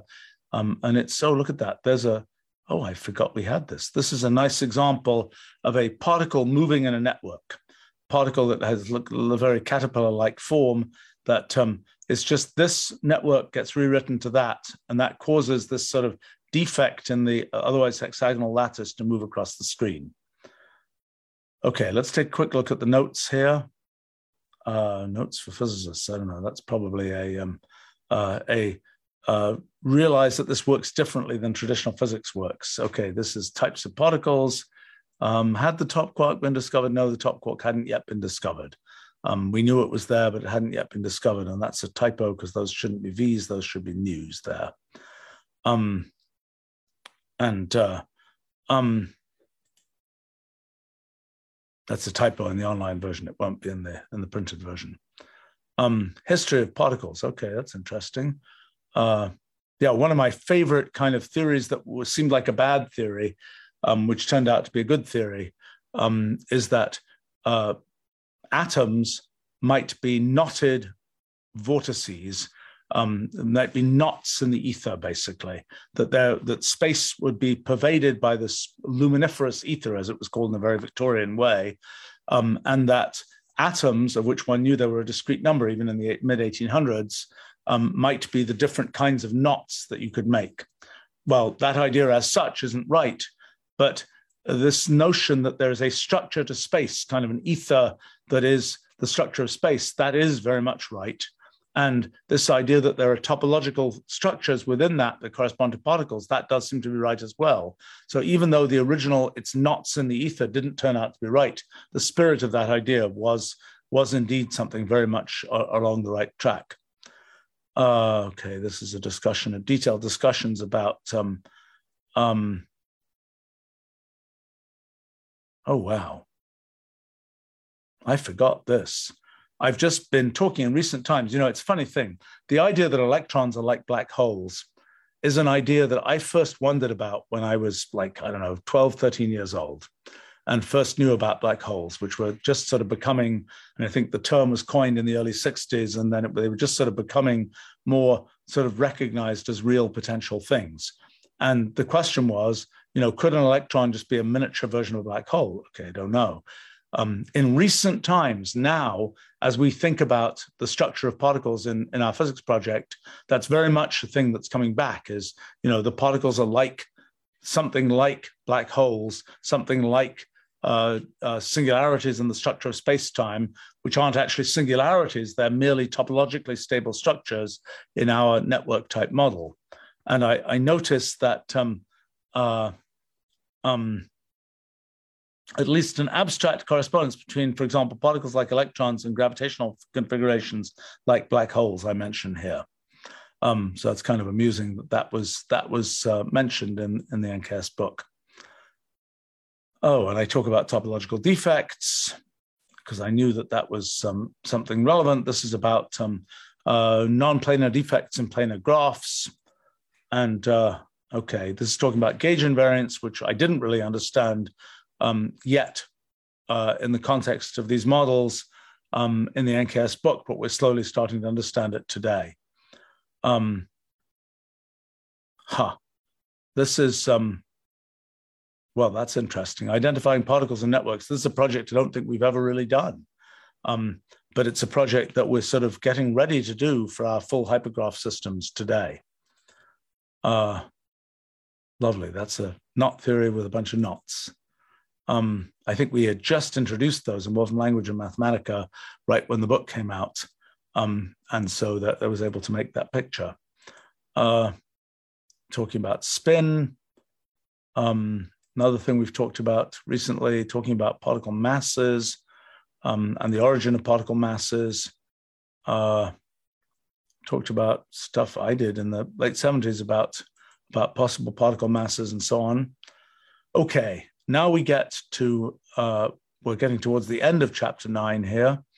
And um, uh, towards the end of chapter nine, we have two sections. One is called uh, um, the phenomenon of gravity, and the other is called quantum phenomena. The phenomenon of gravity is actually a quite strong section in the NKS book that really introduces what is a fundamental result of our physics project, the derivation of general relativity from network rewriting. Um, the quantum phenomenon section is, I would say, uh, less definite, more tenuous, and there were lots of things we didn't know when when when I wrote that. So I didn't know them when I wrote that section. So let's talk about the phenomenon of gravity. So I talk about the idea from general relativity that gravity is associated with curvature of space, and the idea that when you have shortest paths, geodesics in a space, if the space is curved, those geodesics can be deflected.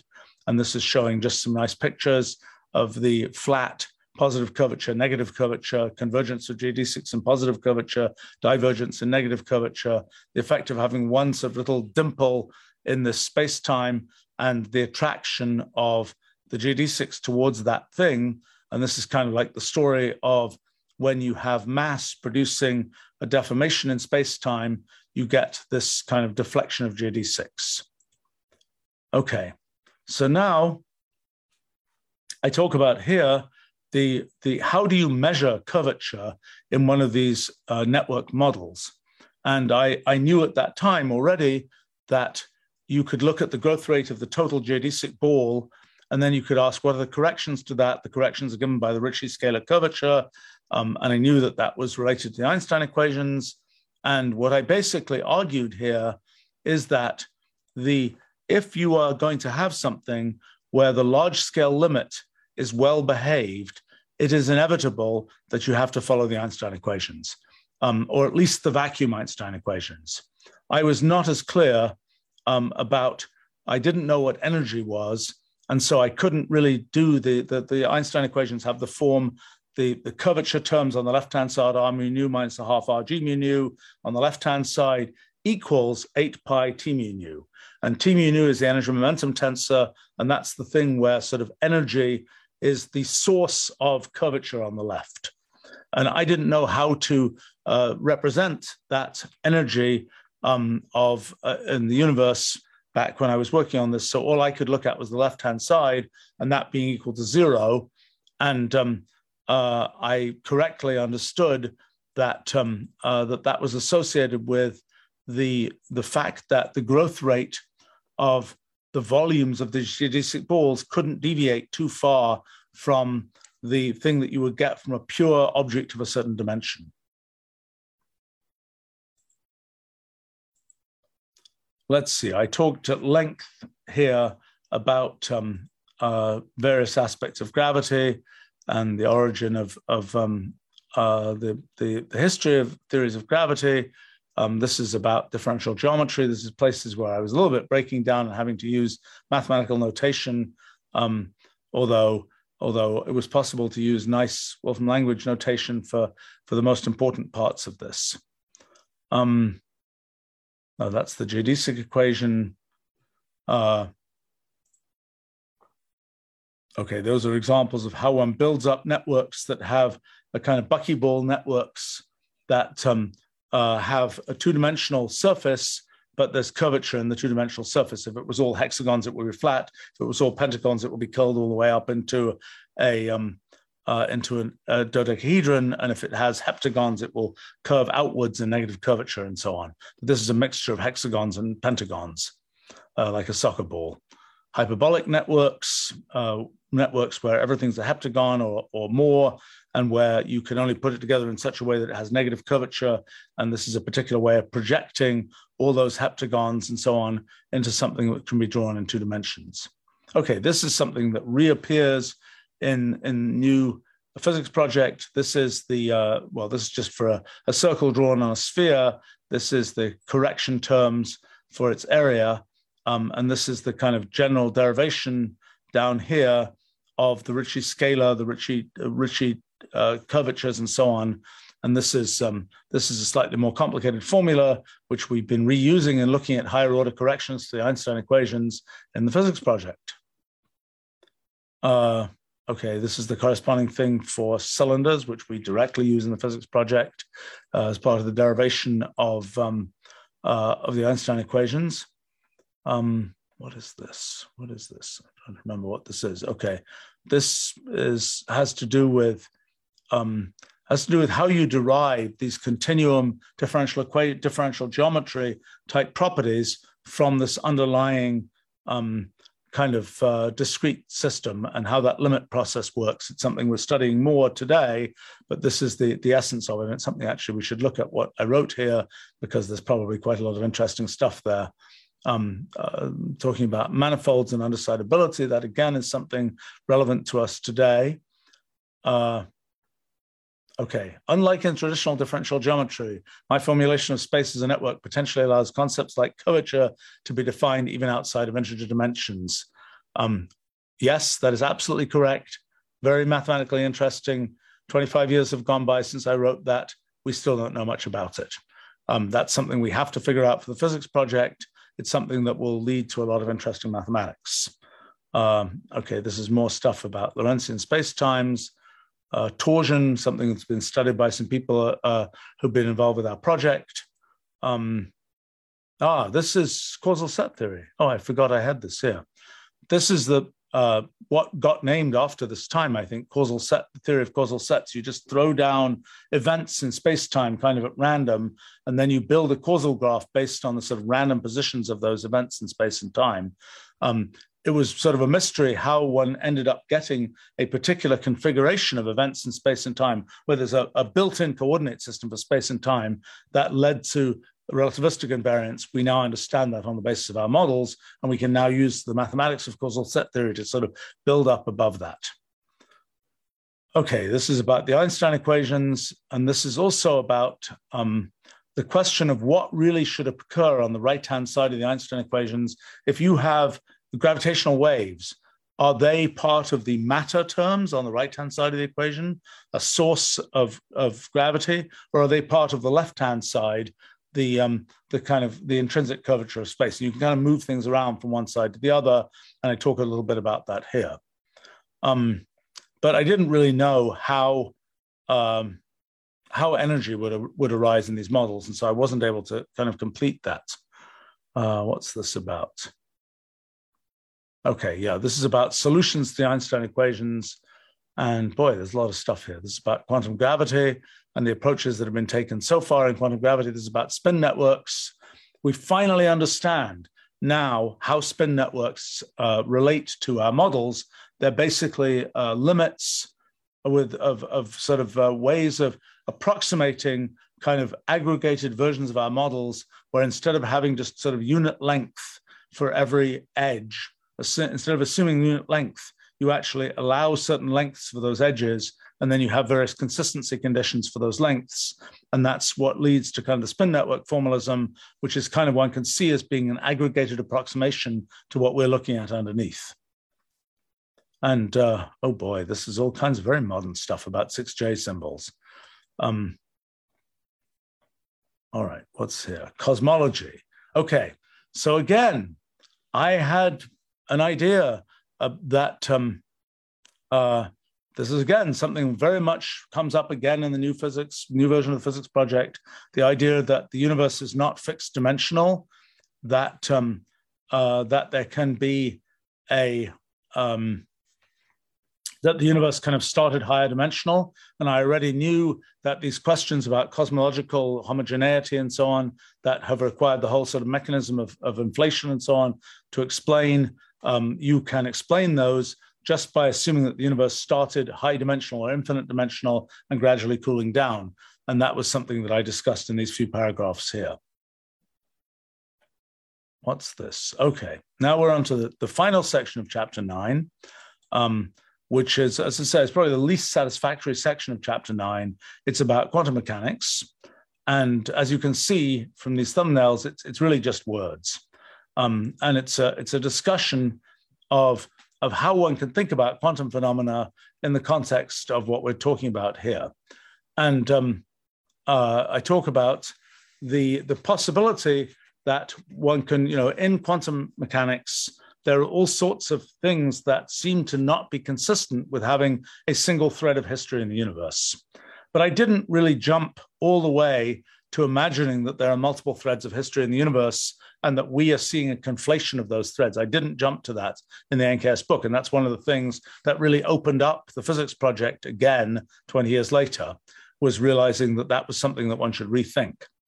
Um, now, you know, I talk about vacuum fluctuations, the importance of the structure of space uh, and the knitting together of space as vacuum fluctuations and so on. That's really all in here. Um, but that's become much crisper in the physics project today. Um, let's see, what is this talking about? Uh, okay, this is talking about measurement in quantum mechanics and the relationship between that and thermodynamics.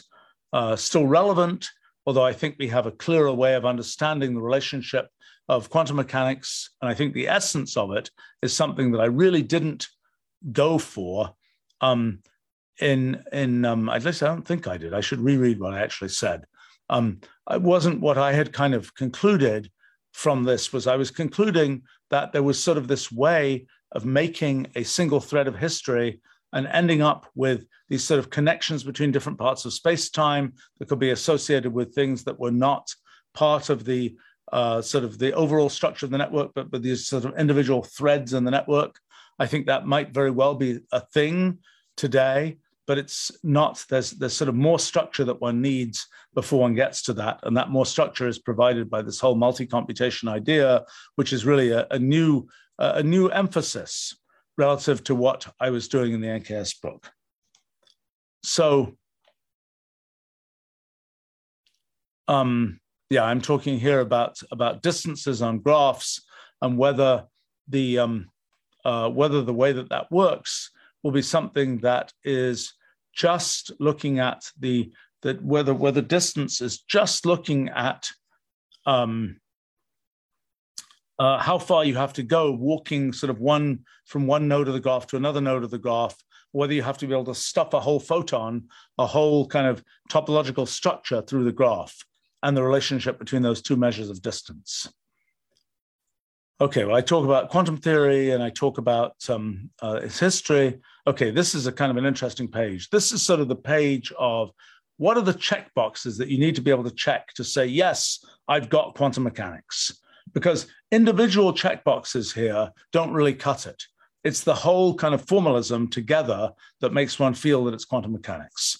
And sometimes people have thought, oh, if only you can get wave particle duality, then you have quantum mechanics. It's not true uh, it's quantum mechanics is a really a bundle of mathematical ideas, which we are seeing that we can get in the physics project today.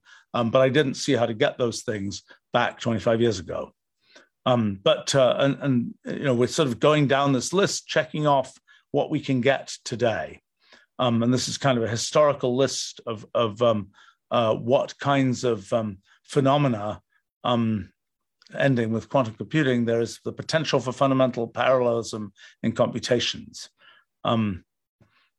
The okay, so so this is kind of the the inventory of what what is the what's in quantum mechanics. What's the and there isn't really a single essence. It's really you got to get the whole thing. Uh,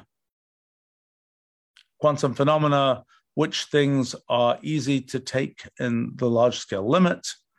Oh yeah, this is kind of a page that gets rediscovered regularly.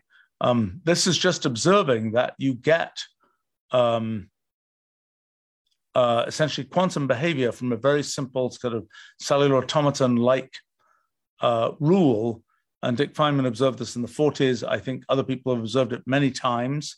Um, that there's this very simple rule that gives you sort of the beginnings of something like the Dirac equation or the Klein-Gordon equation, which are relativistic wave equations.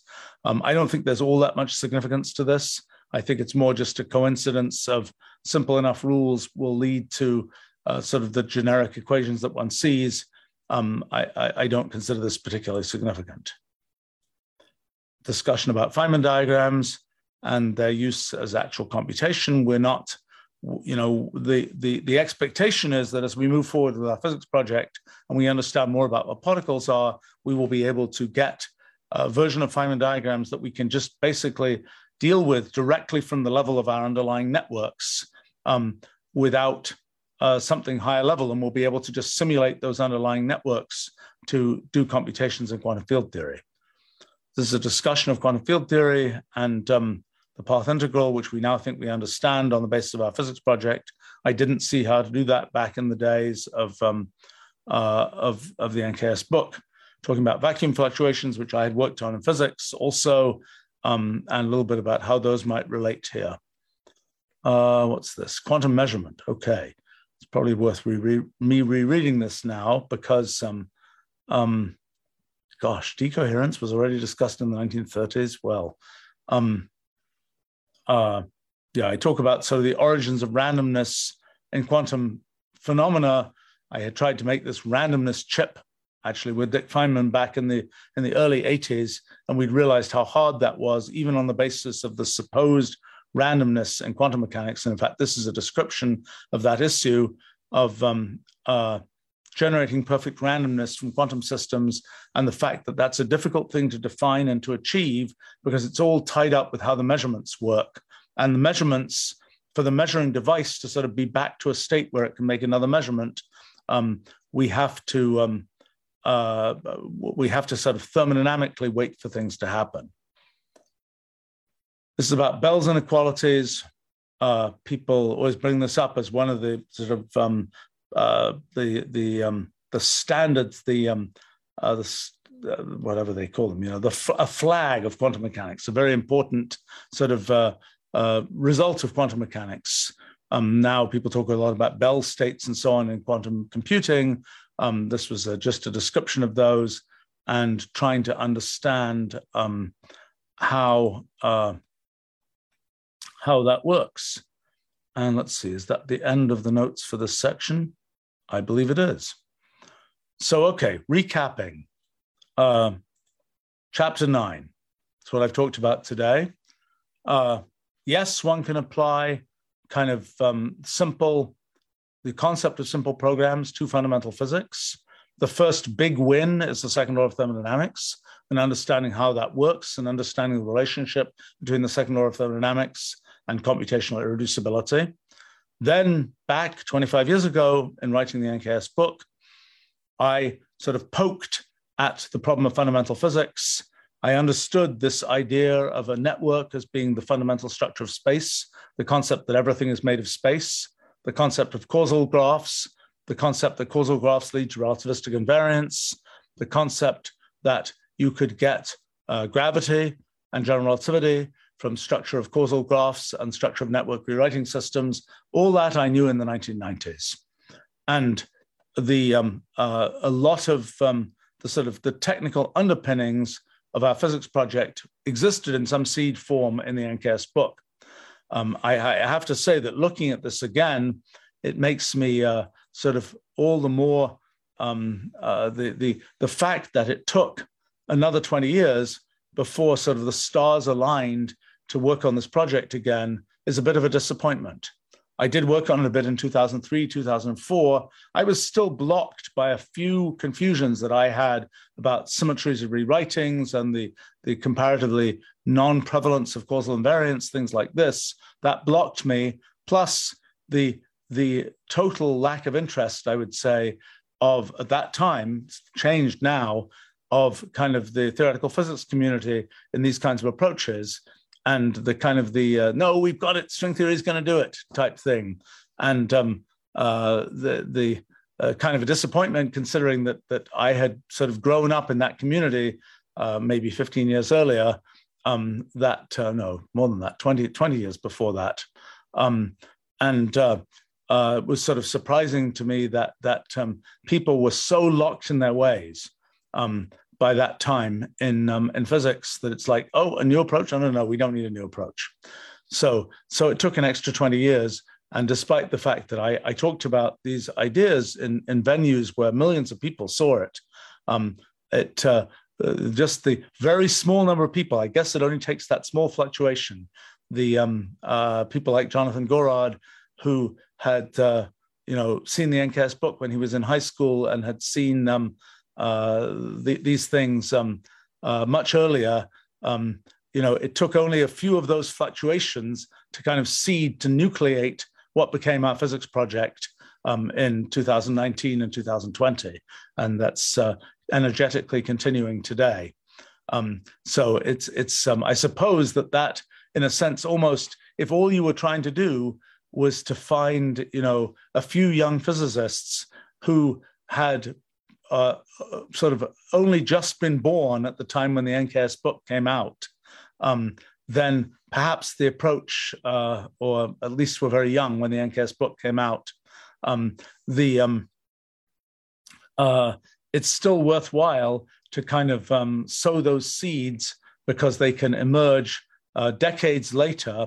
And I, and I feel like many of the things we're doing today, and I'm doing today, are things where the seeds are being sown and it might be 50 or 100 years before those seeds actually uh, take um, uh, the, the, kind of flower. Um, and uh, so we can consider this this this video to be a sample of uh, you know seed sown. I don't know when it will uh, uh, when it will um, germinate, but um, I think that the um, the general um, the, the sort of sort of summing this up, chapter nine has a lot of the raw material, which is now turning into our physics project, plus a bunch of stuff about thermodynamics and so on. Um, and it's uh, it's it's probably at the time when the NKS book came out, it was the chapter that my friends in the physics community were most up in arms about.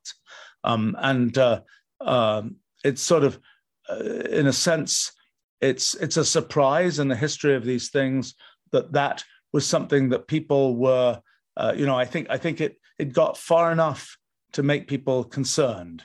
Um, not far enough as we've gotten now that one can really see how the story is going to end, and that we really have successfully nailed uh, kind of the, the fundamental structure that we see in physics, which is something that uh, you know I, I thought was probably going to be the case based on what had been built in chapter nine, but there were enough kind of things where I couldn't quite see my way through to the end that I wasn't completely confident of that that it was a, a sort of an interesting approach. That's what I said at the beginning of chapter nine, but not a look, we've nailed it type thing.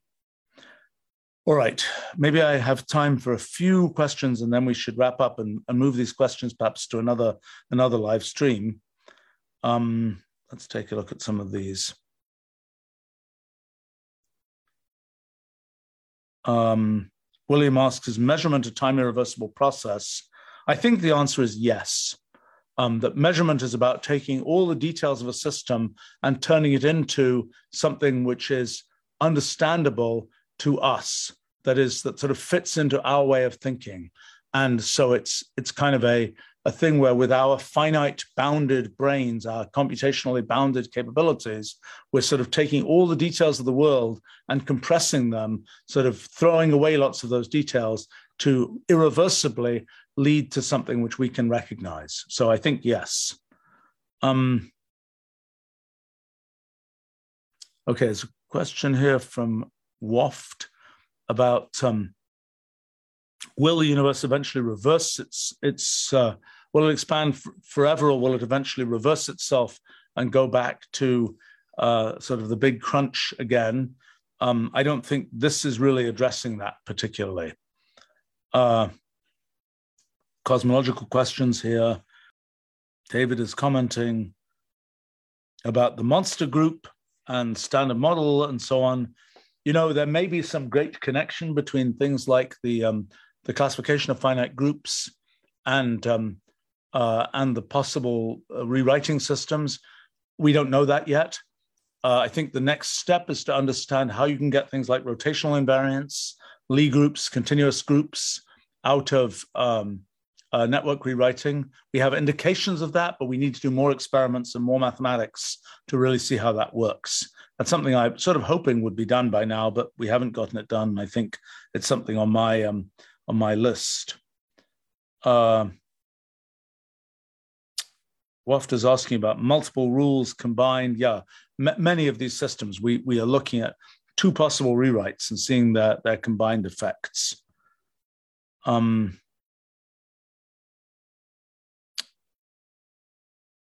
comment from Universe Within about, about branchial space and um, complexity classes. Uh, I don't know. The whole story of complexity classes and computational complexity theory is really a story of the Ruliad and of Rulial space, which, which I didn't know about at all in the NKS book. I wondered about this. I wondered about if we find a rule for the universe, why this rule and not another? I think maybe I had some discussion about that somewhere in the NKS book, but I wasn't happy with my answer. And the, the true story seems to be this Ruliad story, which is a, a, story that I just didn't really see coming in the NKS book. Um, uh, William is asking about, about um, half integer spin particles and spinors and the spinor representations of the rotation group and so on. Um, that is something which better come out sort of in the wash as we see how uh, our hypergraphs both limit to the structure of space and limit to the internal symmetries associated with um, uh, with particles like spin and so on.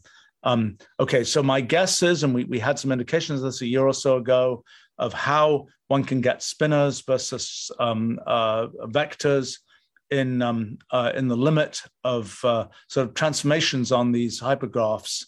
Um, I think there's uh, uh, arguably the, the, the sort of the fundamental idea of fermions has to do with uh, sort of paths that branch versus the fundamental idea of bosons of paths that merge.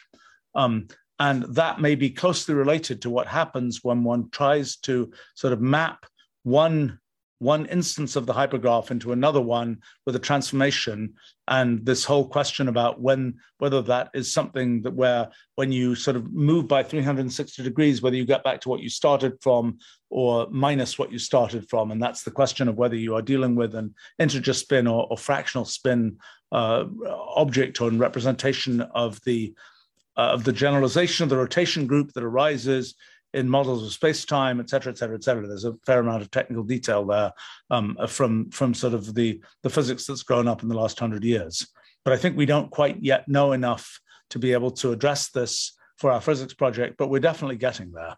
Um, and that's one of the one of the le- next upcoming projects is really to explore that in more detail. All right. Well, looks like that's the end of the questions that I think I can immediately answer here. Um, and uh, thanks for joining me. And um, uh, next week, we will be exploring uh, chapter 10 of the NKS book, which is about processes of perception and analysis. You know, it's funny, the, the, the NKS book just has an awful lot of stuff in it. And as we're coming now to study observer theory um, in connection with our physics project and, and the generalizations of our physics project, that's really the um, uh, that's really a chapter 10 story about processes of perception analysis and i'll look forward to, to going through that in a bit more detail in another episode here um, as we see it as sort of the, the on-ramp to, to the study of observer theory today. And I do, I do want to say again that it's very striking to me, um, it's very, very nice that, you know, I put a lot of work into the NKS book and the things that are there are surprisingly kind of permanent.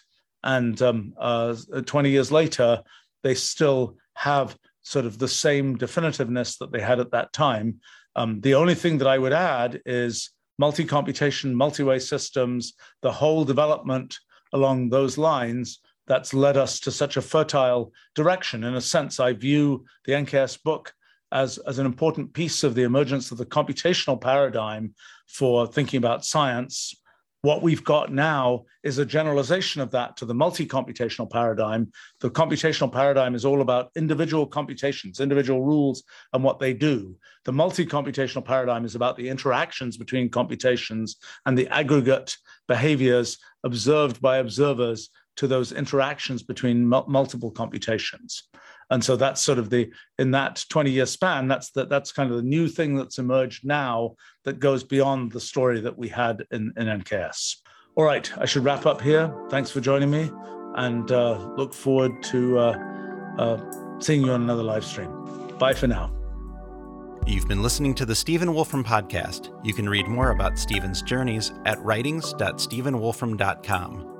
For more information on Stephen's other publications, live streams, and this podcast, visit stephenwolfram.com.